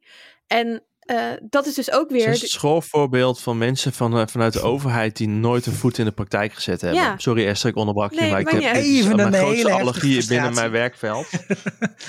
Snap Dit ik. zijn niet aligned leerdoelen met een uh, nee, nee, maar uitkomst. Ik, ik vind ook eigenlijk, als je naar alle leraren kijkt, qua didactiek is het gewoon ruk. Want dingen zoals de hele les lang staan op te dreunen wat er is gebeurd in een of andere oorlog. Dat slaat helemaal nergens op. Dat is geen geschiedenisles. Uh, studenten uh, fucking bootruckle nalaten tekenen. Dat, dat is misschien stap 1 in een practicum over dieren. Maar, dat, zeg maar zo heb ik ook practicum gehad trouwens. Met Sander samen een haai uit elkaar gehaald. Maar je leert er geen flikker van. Dit is, dat is niet onderzoekend werken. Je moet, dan moet je vragen, wat denk je dat het is, dit deel van de bootruckle? En vanuit daar verder werken. Het, het, het uh, stampen, stampen, stampen. Die stomme kut essays die een verplichte lengte hebben van elke keer. Het is dat, dat nou, nablijven. het is uh, allemaal zo daarvan vind, ik de, daarvan vind ik de vragen van die essays af en toe dat ik nog wel denk van oké, dit huiswerk. Ja. Dit is nog wel oké, dat ze na moeten denken over wat dan uh, Maansteen doet in verschillende soorten toverdranken. Van nou oké, denk er maar over na, vooruit. Maar uh, je hebt dan, ik bedoel, jullie kennen misschien wel de taxonomie van Bloem. Dat gaat over hoe je dingen leert. En uh, je hebt dan lagere orde kennis en hogere orde kennis. En lagere orde kennis, dat betekent gewoon shit vragen.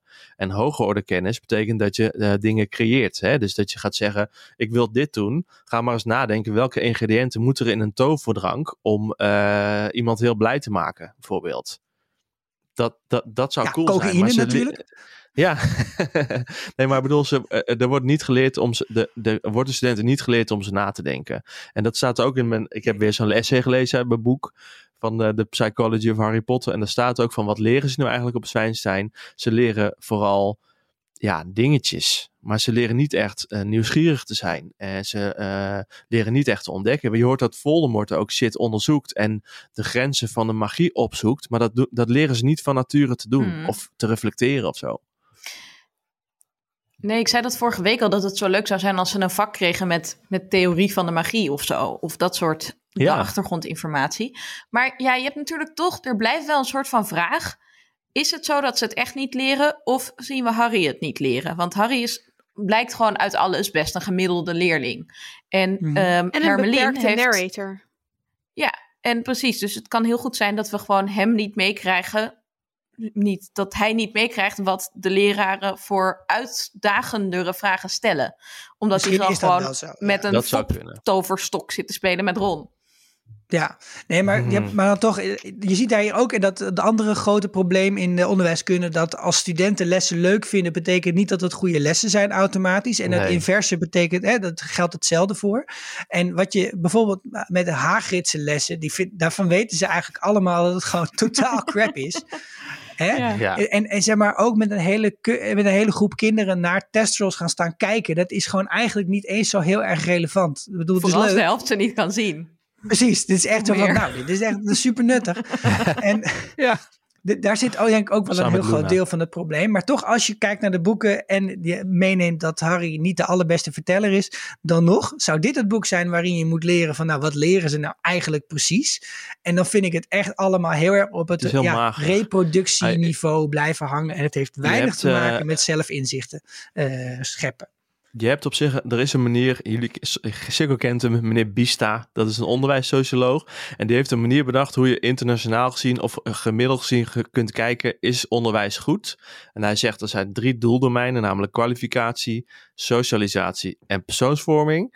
En dat, dat zijn drie dingen die je als school moet doen en in evenwicht moet hebben. Nou, kwalificatie kunnen jullie allemaal wat bij voorstellen, denk ik.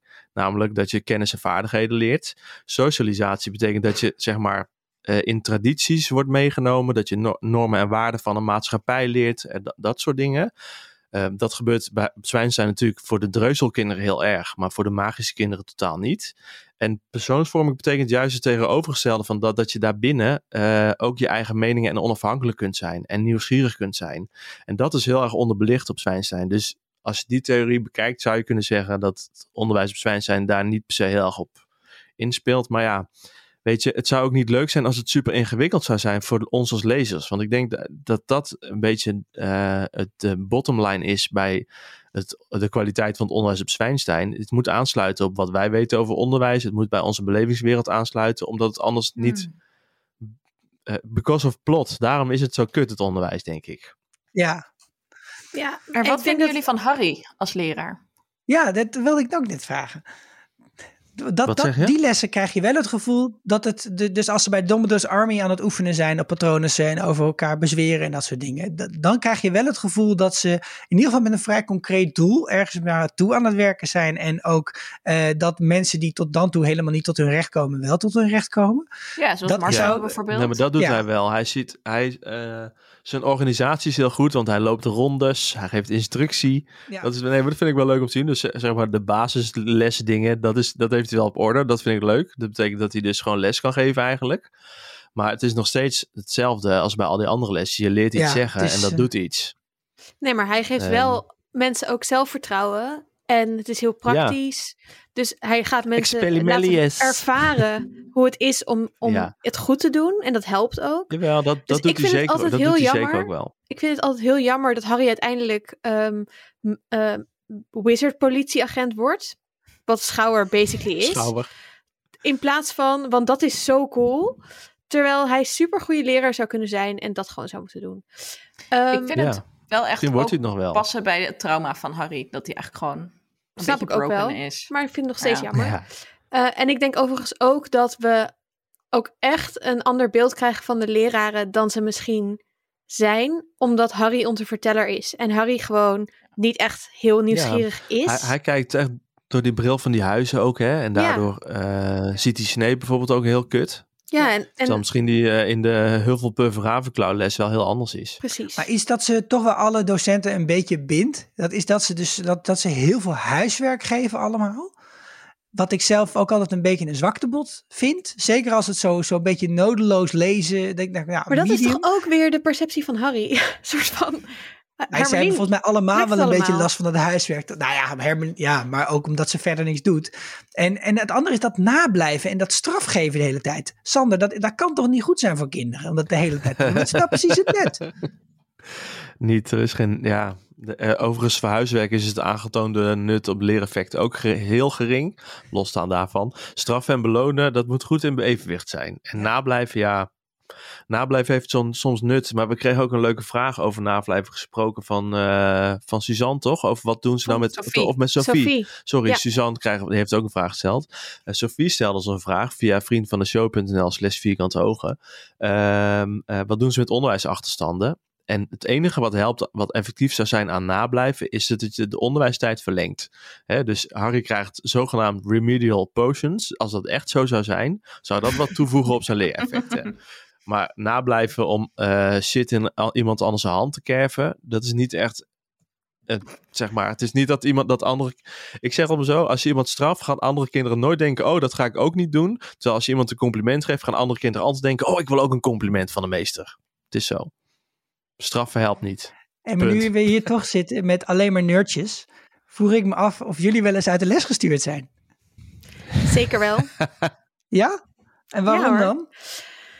Ik ben één keer uit de les gestuurd omdat ik um, iemand, een docent die we echt heel, heel naar vonden. Um, die was heel christelijk en die deed altijd heel gemeen. Oh. Dat een vriendin en ik met elkaar hebben gezoend om te kijken wat er zou gebeuren in de klas. Oh, ja, wow. goed verhaal hè? Ho hoezo roekeloos? Ja. Netjes. Ja, pretty ik awesome. Zat, uh, ik zat ook op een soort, eh, best wel streng christelijke school. En toen uh, had er iemand zijn toets niet op tijd nagekeken. En ik was zo'n irritante puber die ging hem tot verantwoording roepen terwijl hij ziek was geweest. En toen zei hij, ik heb GVD, hoeft GVD toch geen verantwoording af te leggen over, over wat ik doe. En toen ben ik eruit gestuurd en heb ik tegen de rector gezegd, ja, het kan zo zijn. En ik was heel brutaal, maar hij zei wel GVD. En toen hoefde ik niks te doen en toen werd de docent daarna op het matje geroepen. Oh, snitch.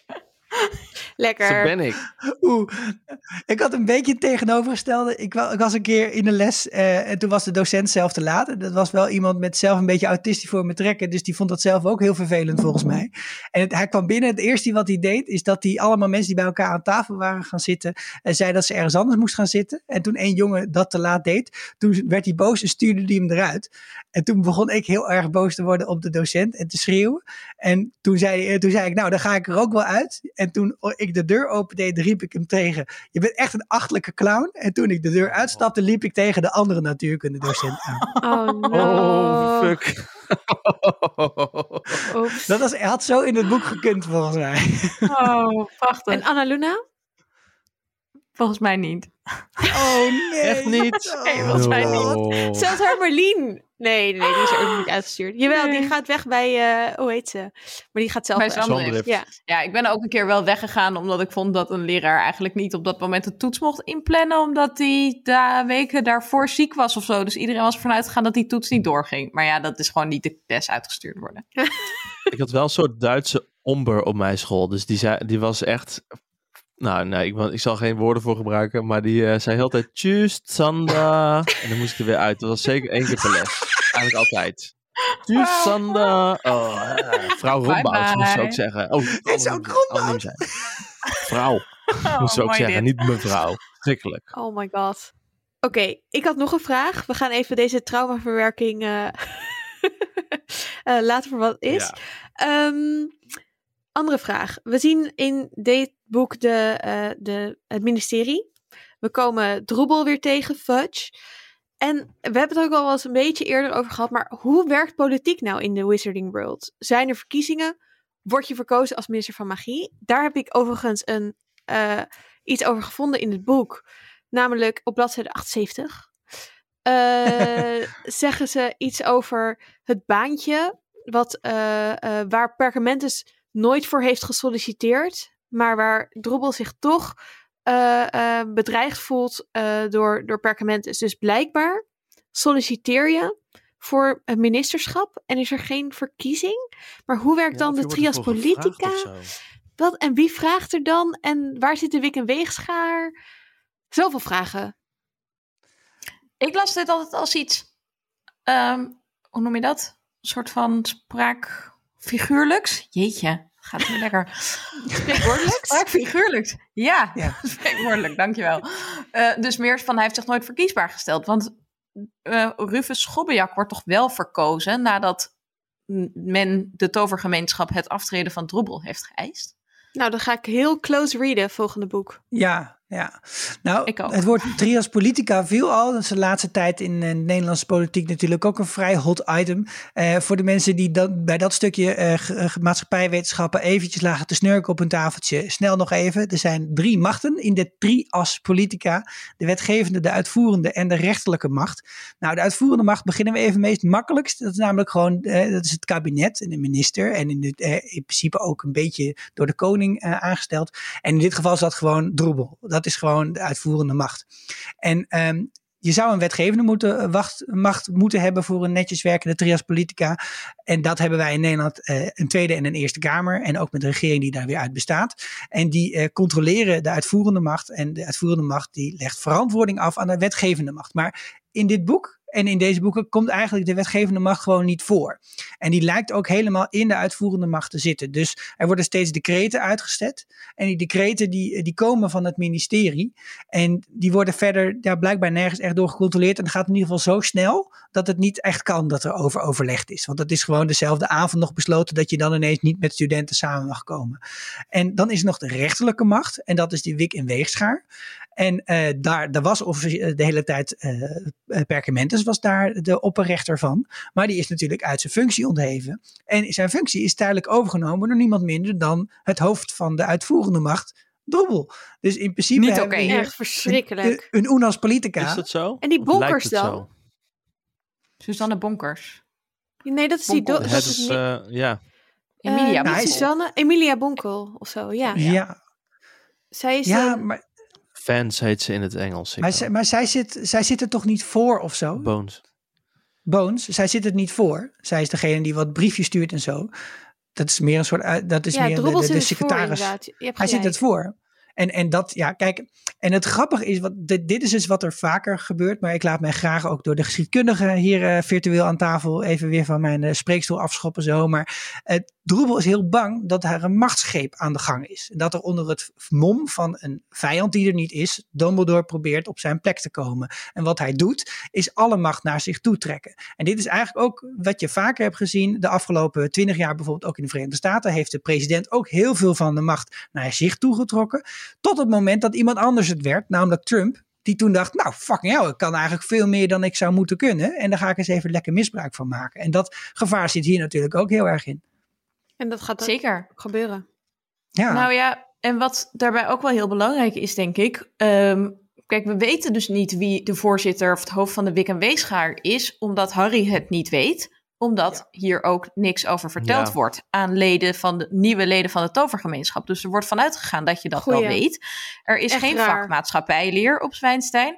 Er is geen uitleg of ehm de, de kan vast zijn dat er mensen zoals Hermelien, die weet het wel, die gaat er naar op zoek. Maar eigenlijk zouden ook mensen die er niet naar op zoek gaan het moeten weten.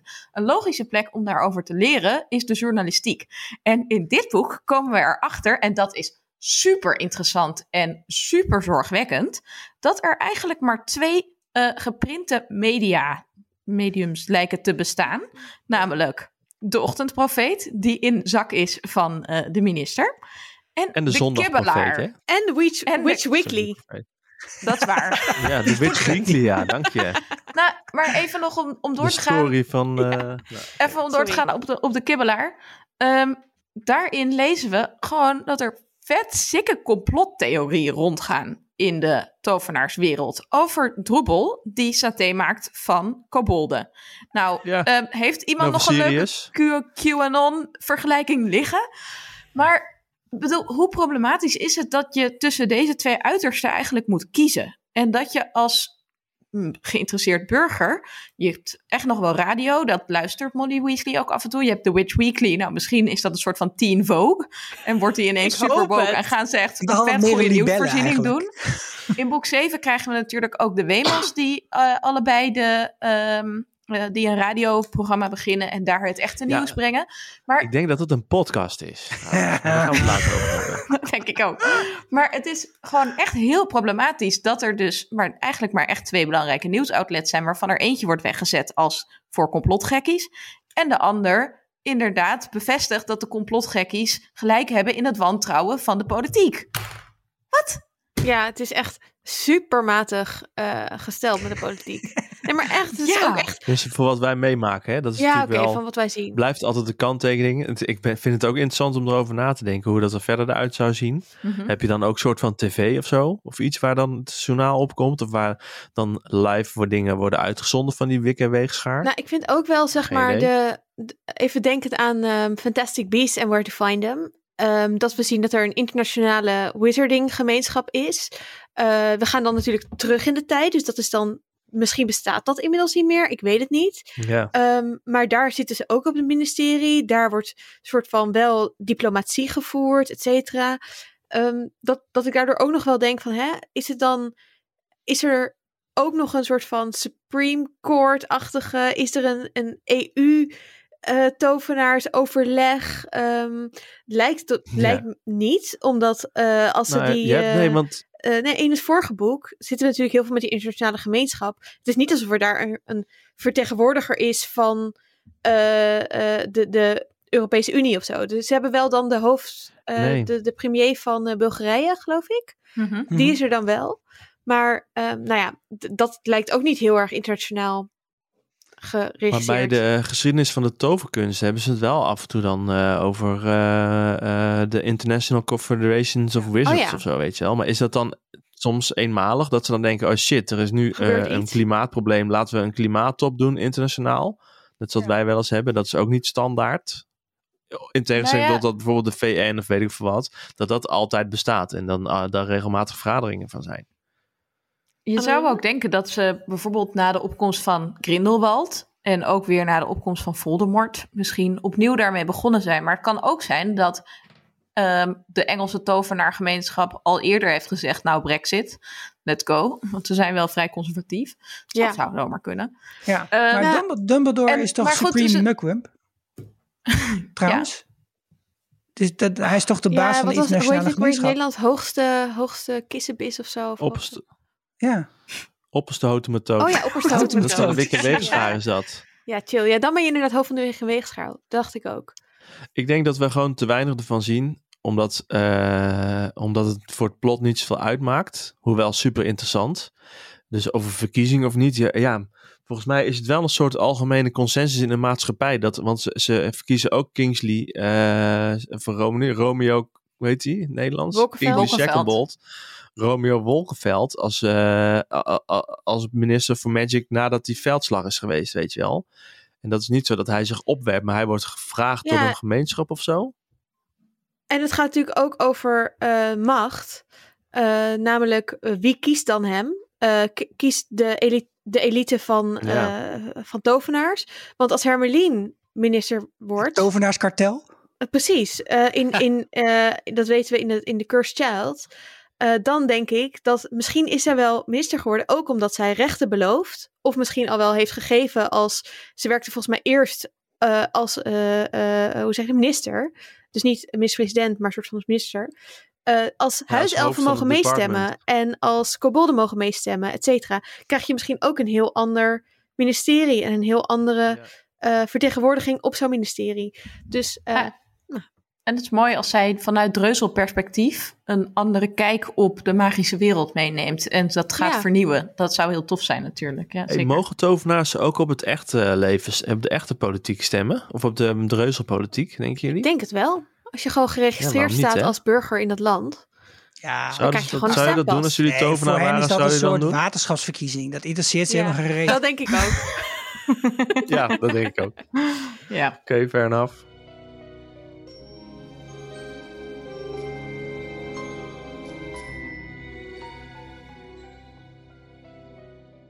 Zullen we het eh, over de film gaan hebben? Oh. Yes. Oké, laten we ons onderdompelen in ehm, de eh, film. Wanneer kwam hij eigenlijk uit? Eh, vol- volgens mij was dat na boek 7. Was dit de eerste film die na het einde van de boeken uitkwam?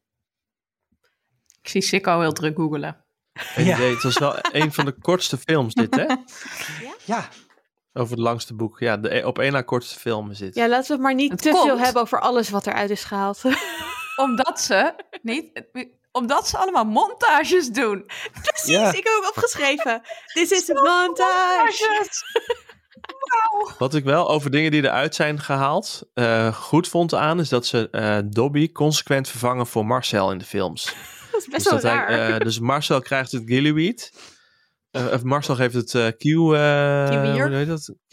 Kieuwier. Dat is niet uit te spreken, man. Nee, is niet te doen. Gillyweed aan Harry. En eh, Marcel vindt ook de, eh, de Kamer van Hoge Nood. Hmm. Dat vond ik wel is. grappig. Daar is. En iemand zei er ook over, dat is leuk, op Vriend van de Show, dat is leuk, want da- daarmee wordt Marcel wel wat versterkt in de films. En dat is ook wel fijn, omdat hij in, het, eh, in boek 7 zeker in één keer heel sterk, eh vind de film in ieder geval een heel sterk persoon is. En in het begin Ja, niet, nog niet echt. merk je dus ook dat boek 7 al uit was. En Ja. dat mensen dachten, oh, die moeten we een iets belangrijke rol geven. Nou ja, Marcel zit dat hier, ze eh, zijn ingelicht van tevoren. Hè? Want bijvoorbeeld. Alan Rickman wist al voordat iedereen verder dat wist... dat Ja. Snape dus eigenlijk toch aan de goede kant stond. Dus die had daar echt al informatie over... over hoe hij eh, En Snape moest spelen. En terecht inderdaad. Want je ziet... Benny Van wat er- nog een puntje aan zuigen. Dat hadden ze namelijk ook tegen Emilia Clarke moeten zeggen. Ja, Sorry. Ja. Of Over eh, Daenerys. tegen Michael Gambon hebben ze misschien iets te hard gezegd... van nou, Dumbledore wordt later echt een lul. Dus Ik vond hem in deze film best wel oké trouwens. Ja, Want hij ook. was, eh Michael Gambon is altijd een beetje verbitterd en boos. Mhm. En de Perkamentus, ik kan me voorstellen dat als je Perkamentus bent en je wordt zo tegengewerkt door het ministerie en zo, dat je dan ook wel gewoon zuur bent.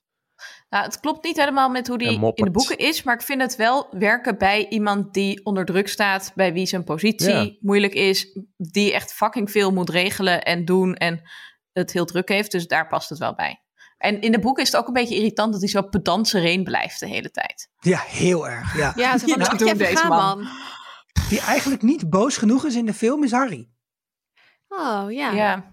Ik miste dat echt Ja. wel, dat aspect. Want ik had toevallig in dit geval eh, eerst de film gekeken en toen het boek gelezen weer. En toen dacht ik, ik, ik, ik herken het gewoon niet zo. Wel dat hij, dat hij bijvoorbeeld de Big D een beetje zit uit te dagen. En, maar hij heeft niet die echt dat constant on edge zitten. Dat heeft hij niet in de film. Dat vind ik eigenlijk wel ontbreken. Hm. Hij is alleen heel erg te neergeslagen de hele tijd in die film. Ja. Dat zie je wel goed. En dat komt ook door heel de kleursetting van deze film. Pss, überhaupt. Ja, de kleuren zijn echt wel vanaf het begin anders. Echt veel donkerder is het. Vanaf nu is het echt shit is aan. Ja, en nog wat andere dingen over acteerwerk. Even snelle observatie. Eh, Snape vind ik echt heel erg lijken in de manier waarop hij acteert op Francis Underwood. Eh, kijk Andersom, nog maar een hè? keer. eh, eh, Want eh, Ja, nee, sure, sure, sure, sure, tuurlijk. Natuurlijk. Kevin Ja. Spacey heeft het na afgekeken. Nee, en wat ik moeilijk vond in de boeken, maar wat volgens mij eh, wel wat, eh, te- überhaupt vind ik dat heel moeilijk, is wie is nou Mad-Eyed Moody? Want hij is Ja. natuurlijk de vorige keer gespeeld door iemand, is hij iemand anders geweest, een boek lang. En dat vond ik een heel leuk karakter. Maar Mhm. de, de, de echte Mad-Eyed Moody vind ik helemaal niet zo anders. Ook in de acteur film is niet. trouwens, die acteur is trouwens de vader van de acteur die Bill speelt. Echt, Brandon Gleeson is de Ja. vader van. Oh, Ja. leuk. wat leuk. Ja, dus hij zegt Mad Eye is dead in een van die films. Dan zegt hij dus eigenlijk dat eh, zijn vader... Oh. Nou goed. Ja. Ik vind het wel gewoon, ja, dat is in de films niet, maar in, in de boeken wel. Maar dat Moody dan zo net het zit van, kijk uit, niet je toverstok in je, in je, in je Ja, ja, dan gaat je beeld eraan. Ken jij iemand die zijn is kwijtgeraakt, Mad Eye? Dat is zo, eh, nee, daar gaat het niet om. Constant vigilance. Hey, weet je wie ik ook fenomenaal vind? Eh, dat is eh, Imelda Stanton. Die speelt Umbridge of Omber. Oh, Ja. Geniaal. Echt briljant. Echt die waar. Ik zag- echt deze film. Ik zag een Ja. heel leuke Ja. video waarin ze eh, de cast zeg maar praat over hoe het was om dat zij er opeens bij kwam. En dan zegt eerst eh, degene die Anderling speelt van ja, het is altijd, het komt er weer een nieuwe leraar bij. Dan moet je, toch, Smith. moet je toch allemaal even een beetje wennen. En de rest heeft het dan allemaal over hoe zij met elkaar omgaan. Omdat ehm, eh, Maggie Smith heel erg, eh, zij speelt gewoon, ze bereidt zich heel goed voor. En dan speelt ze het elke keer precies hetzelfde. Terwijl eh, eh, degene die Umbridge speelt, Omber, die doet dat de hele tijd een beetje anders. Zo steeds met een andere toon, steeds een beetje een andere zin, gewoon een beetje heel speels, zeg maar. En dat eh, Maggie Smith daar, daar steeds een beetje van in de war raakt. Van, oh, eh, huh? Oh. dit is niet hoe we het hebben voorbereid. en dat het heel grappig was, om, dat vond de kast dus heel leuk om te zien. En dan is een filmpje, ik zal misschien wel even op Vriend van de Show zetten, dat je, dat, eh, nou ja, dat je die scènes een- achter de schermen een beetje meekrijgt. Vond ik leuk. En weet je wie ook goed gecast is? Luna Lovegood. Ja, vond ik ook goed ja. gecast. Vanna Lynch. Ja. Lekker dreamy. Super cool. Ja. Weet je wat Heel ik weird vond? Nou, Nee. De vibe van Sirius aan het begin van de film Ja. vooral. En zeker in dat stukje dat hij meegaat naar het station. En dan is hij een beetje van, oh, maar kon je toch niet laten gaan zonder dag te zeggen. Het, het heeft gewoon bijna een soort van weirde pedo-vibe. ik vond het echt echt zo weird. looming in a corner en checking you Ja, out. en Hoe dan komt dat? Omdat hij, die eh, bontjas en komt dat hij verborgen alcoholist is. Want dat lees je in het boek toch? Dat hij ruikt naar, net zoals... Nee, nee, nee, die acteur niet. Sirius. Dat, nee, dat eh, lees je toch, dat hij hetzelfde ruikt, ruikt als... eh Ja. als eh, Ja. Lavinius. Ja, Lorebos, ja. Wat ook echt een leuke naam is. Ja. Maar goed. Ik heb ook nog even opgezocht wat voor hond Sirius dan is. Hij is in de boeken Ja. natuurlijk niet omschreven als hond. En in de films is hij heel groot, maar ook best wel heel dun. Hij is dus een Shaggy. eh, Schotse deerhound. Dat is dus een soort windhond. En die zijn wel heel zelfstandig. Ze kunnen heel goed zelfstandig shit oplossen. Maar ze luisteren niet per se goed als jij zegt wat ze moeten doen. Dus in die zin past het Nee, ook heel goed. Ja. Ze zijn ook Is heel dat hetzelfde als met eh, zwarte labradors? Die, die zijn gewoon dom. Dat weet ik. En wat ik ook nog wel een memorabel stukje vind uit de film is dat als Harry eh, dan de brief krijgt dat hij niet meer naar Hogwarts mag, dan staat onkel Vernon, die staat zo in die kamer en die is zo, justice. en dat vind ik zo lekker. Dus die koppen zijn heel erg ingezoomd. Sico deed het heel werk. goed na. Dat Ja, kunnen jullie niet zien als luisteraar, maar echt heel goed. Over dat, eh, over dat stukje. Ik vind het heel goed dat die brulbrief eruit is. Want ik heb bij het boek steeds bedacht... wanneer heeft eh eh, Perkamentus met tante Petunia gepraat? Nou, hij zegt op het Dus eind hoe weet ze... dat dat in, een brief, in die brief stond. Ja. Dus dat hij terugkomt op wat hij in die brief heeft gezegd. Ja. Maar dat is Denk nog aan mijn steeds- laatste brief, zeg Ja, maar. nog Ja, steeds maar is hoe dat weet ze dat het brief? van Perkamentus is? Nee, hij zegt alleen maar denk aan Dat mijn bedoel, dat- laatste. Ja, ik Ja, heb maar dat. hoe heet- nee, je hebt gelijk. je hebt gelijk. ja. Want ik heb het ook opgezocht en er staat niet. Kijk, Harry kent de stem van Perkamentus. Dus ik, ik Ja. heb precies deze, deze. Dit had ik eigenlijk ook nog bij Slijmballen staan. Hoe raar ik dit vind. Want hij Dus zegt dan: het is in een harde zat. stem. En, eh, maar hij zegt niet Ja. dat de stem van Perkamentus het uitspreekt. Heel weird. Nee, maar dat, dat heb je ook wel. Er zijn mensen die je dus nooit echt hardop hoort spreken of heel boos. En, eh, en Perkamentus is daar wel één van. Ik had het een keer Niet in toen. de films. Nee, ja, aan de andere nee, in de kant- films niet, maar in de boeken natuurlijk wel. Hè. Daar, hij, hij schreeuwt ja. eigenlijk. Nee, hij, schreeuwt, hij schreeuwt eigenlijk nooit in de boeken. En ik had het ook een keer met, eh, met Doug uit House of Cards. Die, die praat altijd heel erg zachtjes en die is een beetje zo'n slijmerige, enge schaduwfiguur. En als hij schreeuwt, dan heeft hij gewoon een totaal andere stem. Dus dat vind ik nog wel, dat vind ik nog wel kunnen. Oké. Nee, maar wat ik bedoel is dat. Maar ik snap nu waarom het zo is. Want Petunia heeft überhaupt geen binding met de magische wereld. Behalve met Perkamentus dus. Oh, Mhm. Dus ze ja. heeft één keer een brief gehad. En nu krijgt ze nog een brief. En die is ook van Perkamentus. En dat snapt zij daarom. Dus dat was meer punt. Ehm, goed. Ik heb nog ook wat fun facts straks als jullie dat willen. Nou, Doe maar. Ik heb al zoveel gezegd nu. Zal ik nu doen? Ik heb er drie, het valt wel mee.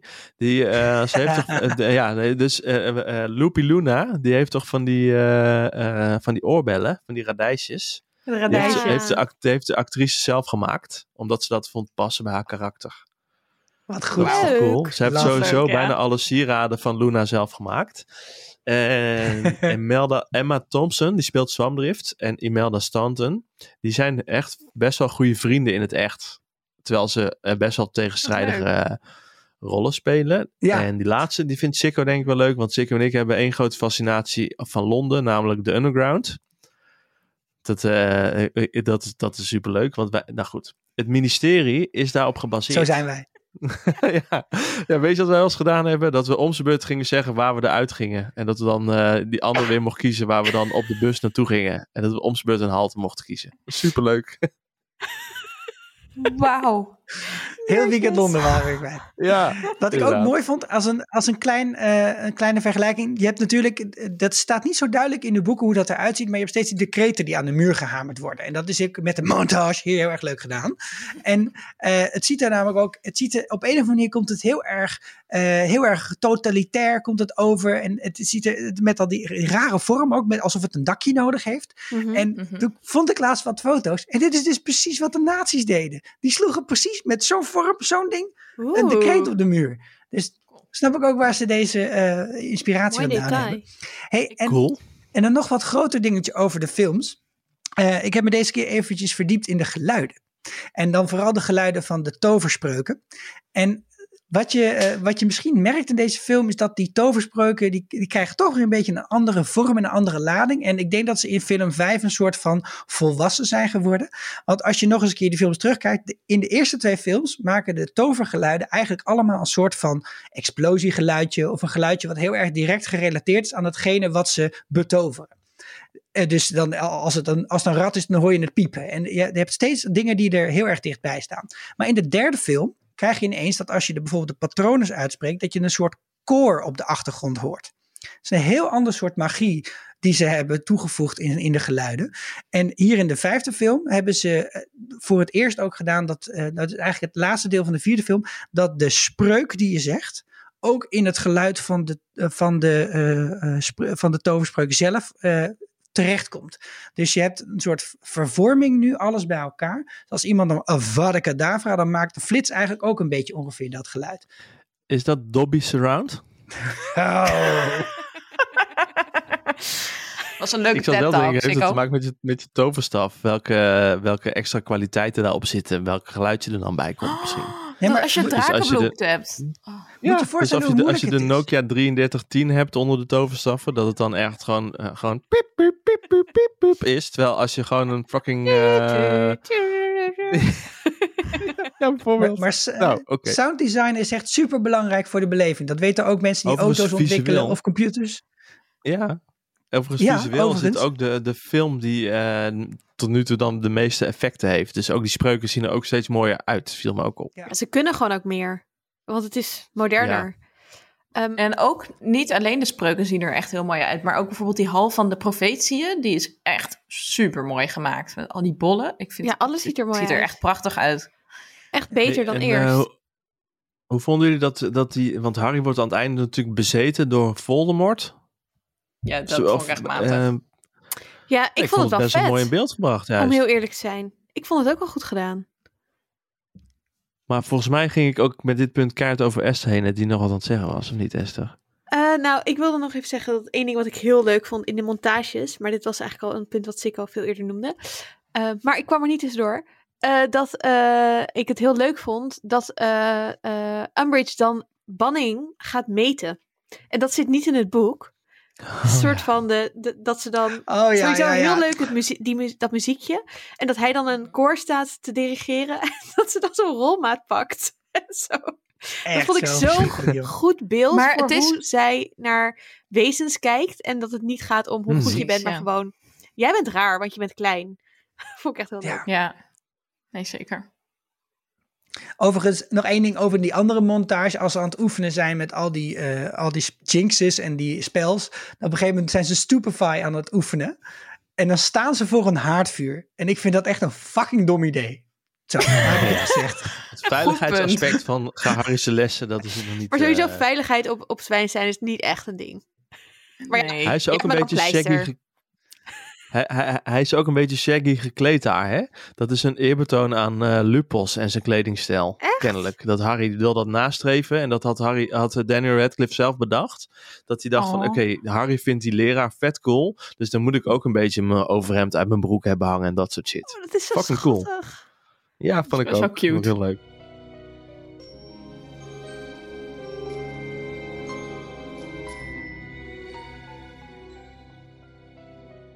Dan is het nu tijd voor jullie vragen, de luisteraarsvragen. We krijgen de hele tijd vragen binnen op vriendvandeshow.nl slash vierkante ogen. Dat is dus ook de plek waar je al je vragen naar aanleiding van dit boek, film, afleveringen kunt stellen.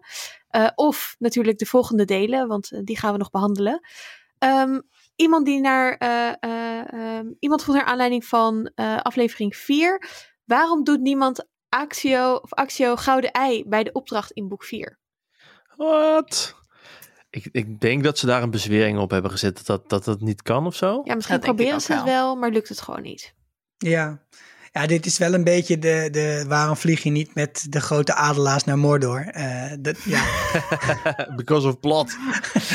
ik denk ook misschien Ah ja, eh, dat, dat het, je- ja. eh, dat ze te, dat ze te moeilijk. Ik, ik, zou, ik zou denken dat ze te moeilijk denken, omdat dat toch iets is wat in het vijfde jaar al, in het begin van het jaar al komt. Dat die spreuk eigenlijk te makkelijk is dat ze daar niet aan denken. Dat dat- kunnen. Oh ja. Ja, het Het is kunnen. vierde jaar. Vier jaar zelfs. Nou, daarom. Maar en er Harry denkt er maar toch meerdere- wel aan om zijn bezem te akkioen. Dus hij denkt er zeker Nee, maar aan. Ha- Harry denkt er wel aan, maar de rest niet. En, Nee, ehm, ik denk echt dat het, dat het gewoon is van... Ja, je weet heus wel dat ze, dat, dat ze een bezwering Ja. hebben gedaan. Dat dat niet kan, want dat, dat is is gewoon te simpel. Ja, precies. Oké, Dat kind of magic work werkt niet hier. vraag van Suzanne. Als jullie een van de belangrijkste karakters mochten hercasten, welke acteur zou je kiezen en waarom? Leuke vraag. Sikko.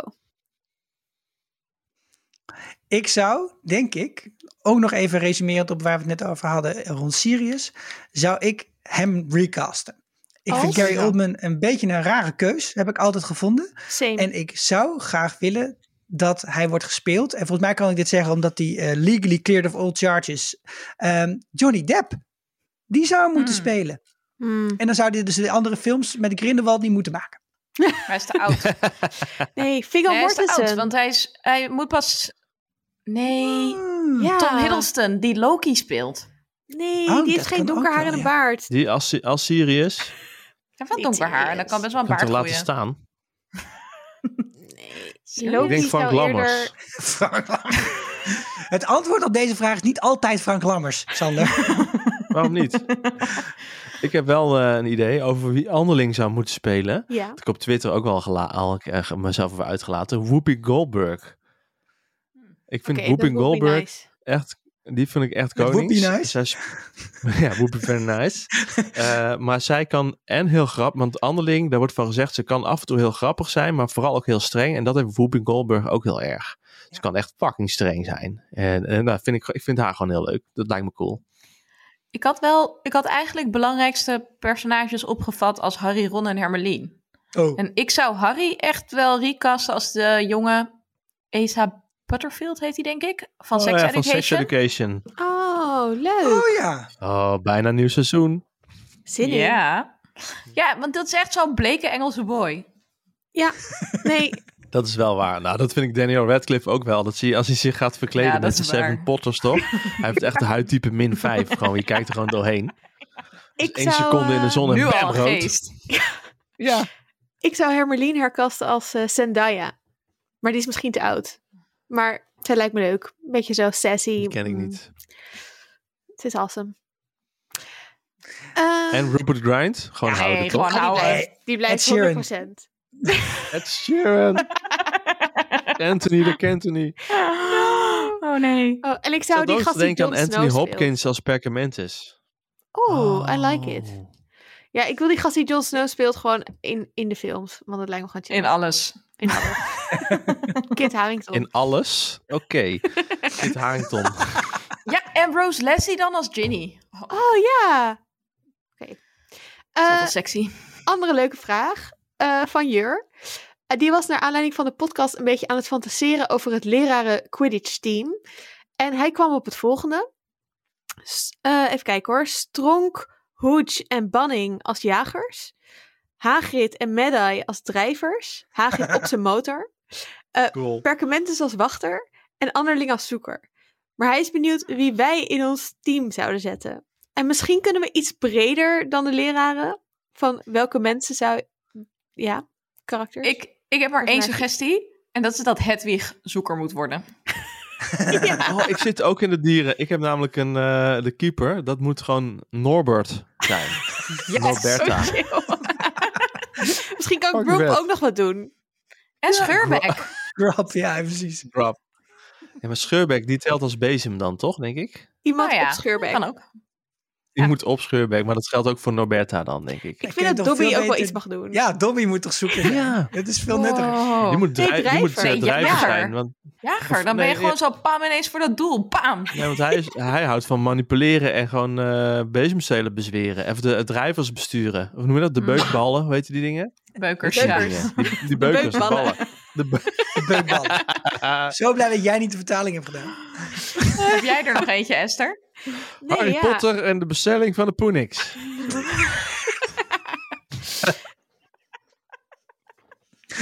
Oh mijn god. Ik kan het in het Brabants wel vertalen. Oh, dat is Ah, wel leuk. leuk. Net als bij het. Janneke. Dat je allemaal dialecten krijgt. Eh, Zeker. En nee, ik had er niet nog eentje. Ik, ehm, eh, ik ben blij met jullie suggesties. Als je ja, je moet ook eigen... voor tonks zijn, maar denk over na. Oh ja. Nou ja, als je je eigen zwerkbalteam wil samenstellen en dat met ons wil delen, eh vriendvanshow.nl slash vierkante ogen. Of dus per post naar het dag en nachtkantoor, eh, waarvan we even het adres op ehm, vriend van de show gaan plaatsen. Vinden we leuk. Annaluna. Ja, ik wou nog even terugkomen op waar we het in de eerste aflevering over gehad hebben. Namelijk over hoe groot de tovergemeenschap is en hoe groot het aantal leerlingen is dat op Zwijnstein zit.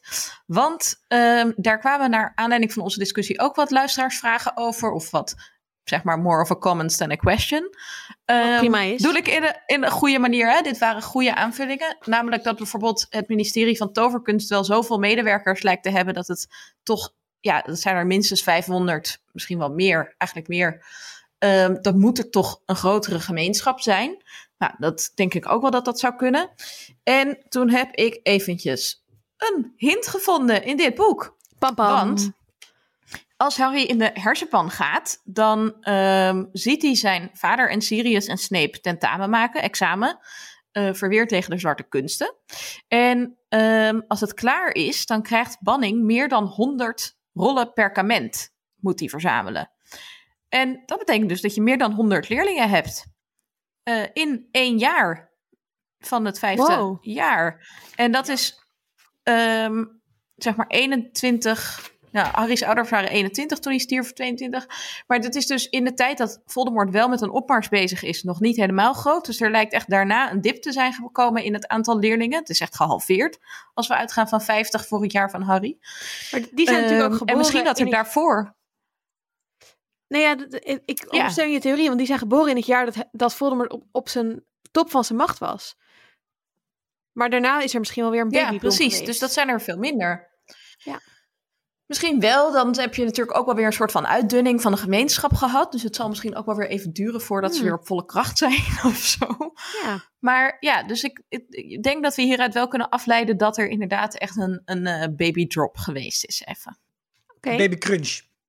Op Vriend van de Show heb ik trouwens, ik heb een rooster gemaakt. Daar hebben we het al een paar keer over gehad. Een rooster gemaakt van Anderling over hoe de haar lessen eruit uit zouden kunnen zien op basis van blokuren. Dat klassen bij elkaar zitten. En na- in sommige boeken is te lezen dat ze dat misschien niet zo zitten, maar het zou moeten kunnen. En ik zet het op vriendvandeshow.nl slash vierkante ogen. Leuk. Dan eh, eh, met die het. verwijzing naar dat, dat je voor alle extra dingen eh, eh, daar altijd terecht kan, eh, denk ik dat we de einde kunnen breien aan deze aflevering. Zoals Hermelien lekker aan het breien was geslagen met de eh huiselfenmutjes. Eh, ik Ja. eh, vond het weer heel erg leuk. En ik heb ook echt zin om weer eh, een nieuwe boek op te pakken. Want zes vind ik ook wel echt een heel leuk boek en een heel leuk film. Ik heb er heel veel zin in. Pakt ook wat makkelijker op, want het is veel lichter. Precies, dan kan ik even die eh, armblessure die ik inmiddels heb opgelopen van, eh, van deze week. eh. Nou, tot de, tot de volgende. Dankjewel voor het luisteren. Doei! Doei doei.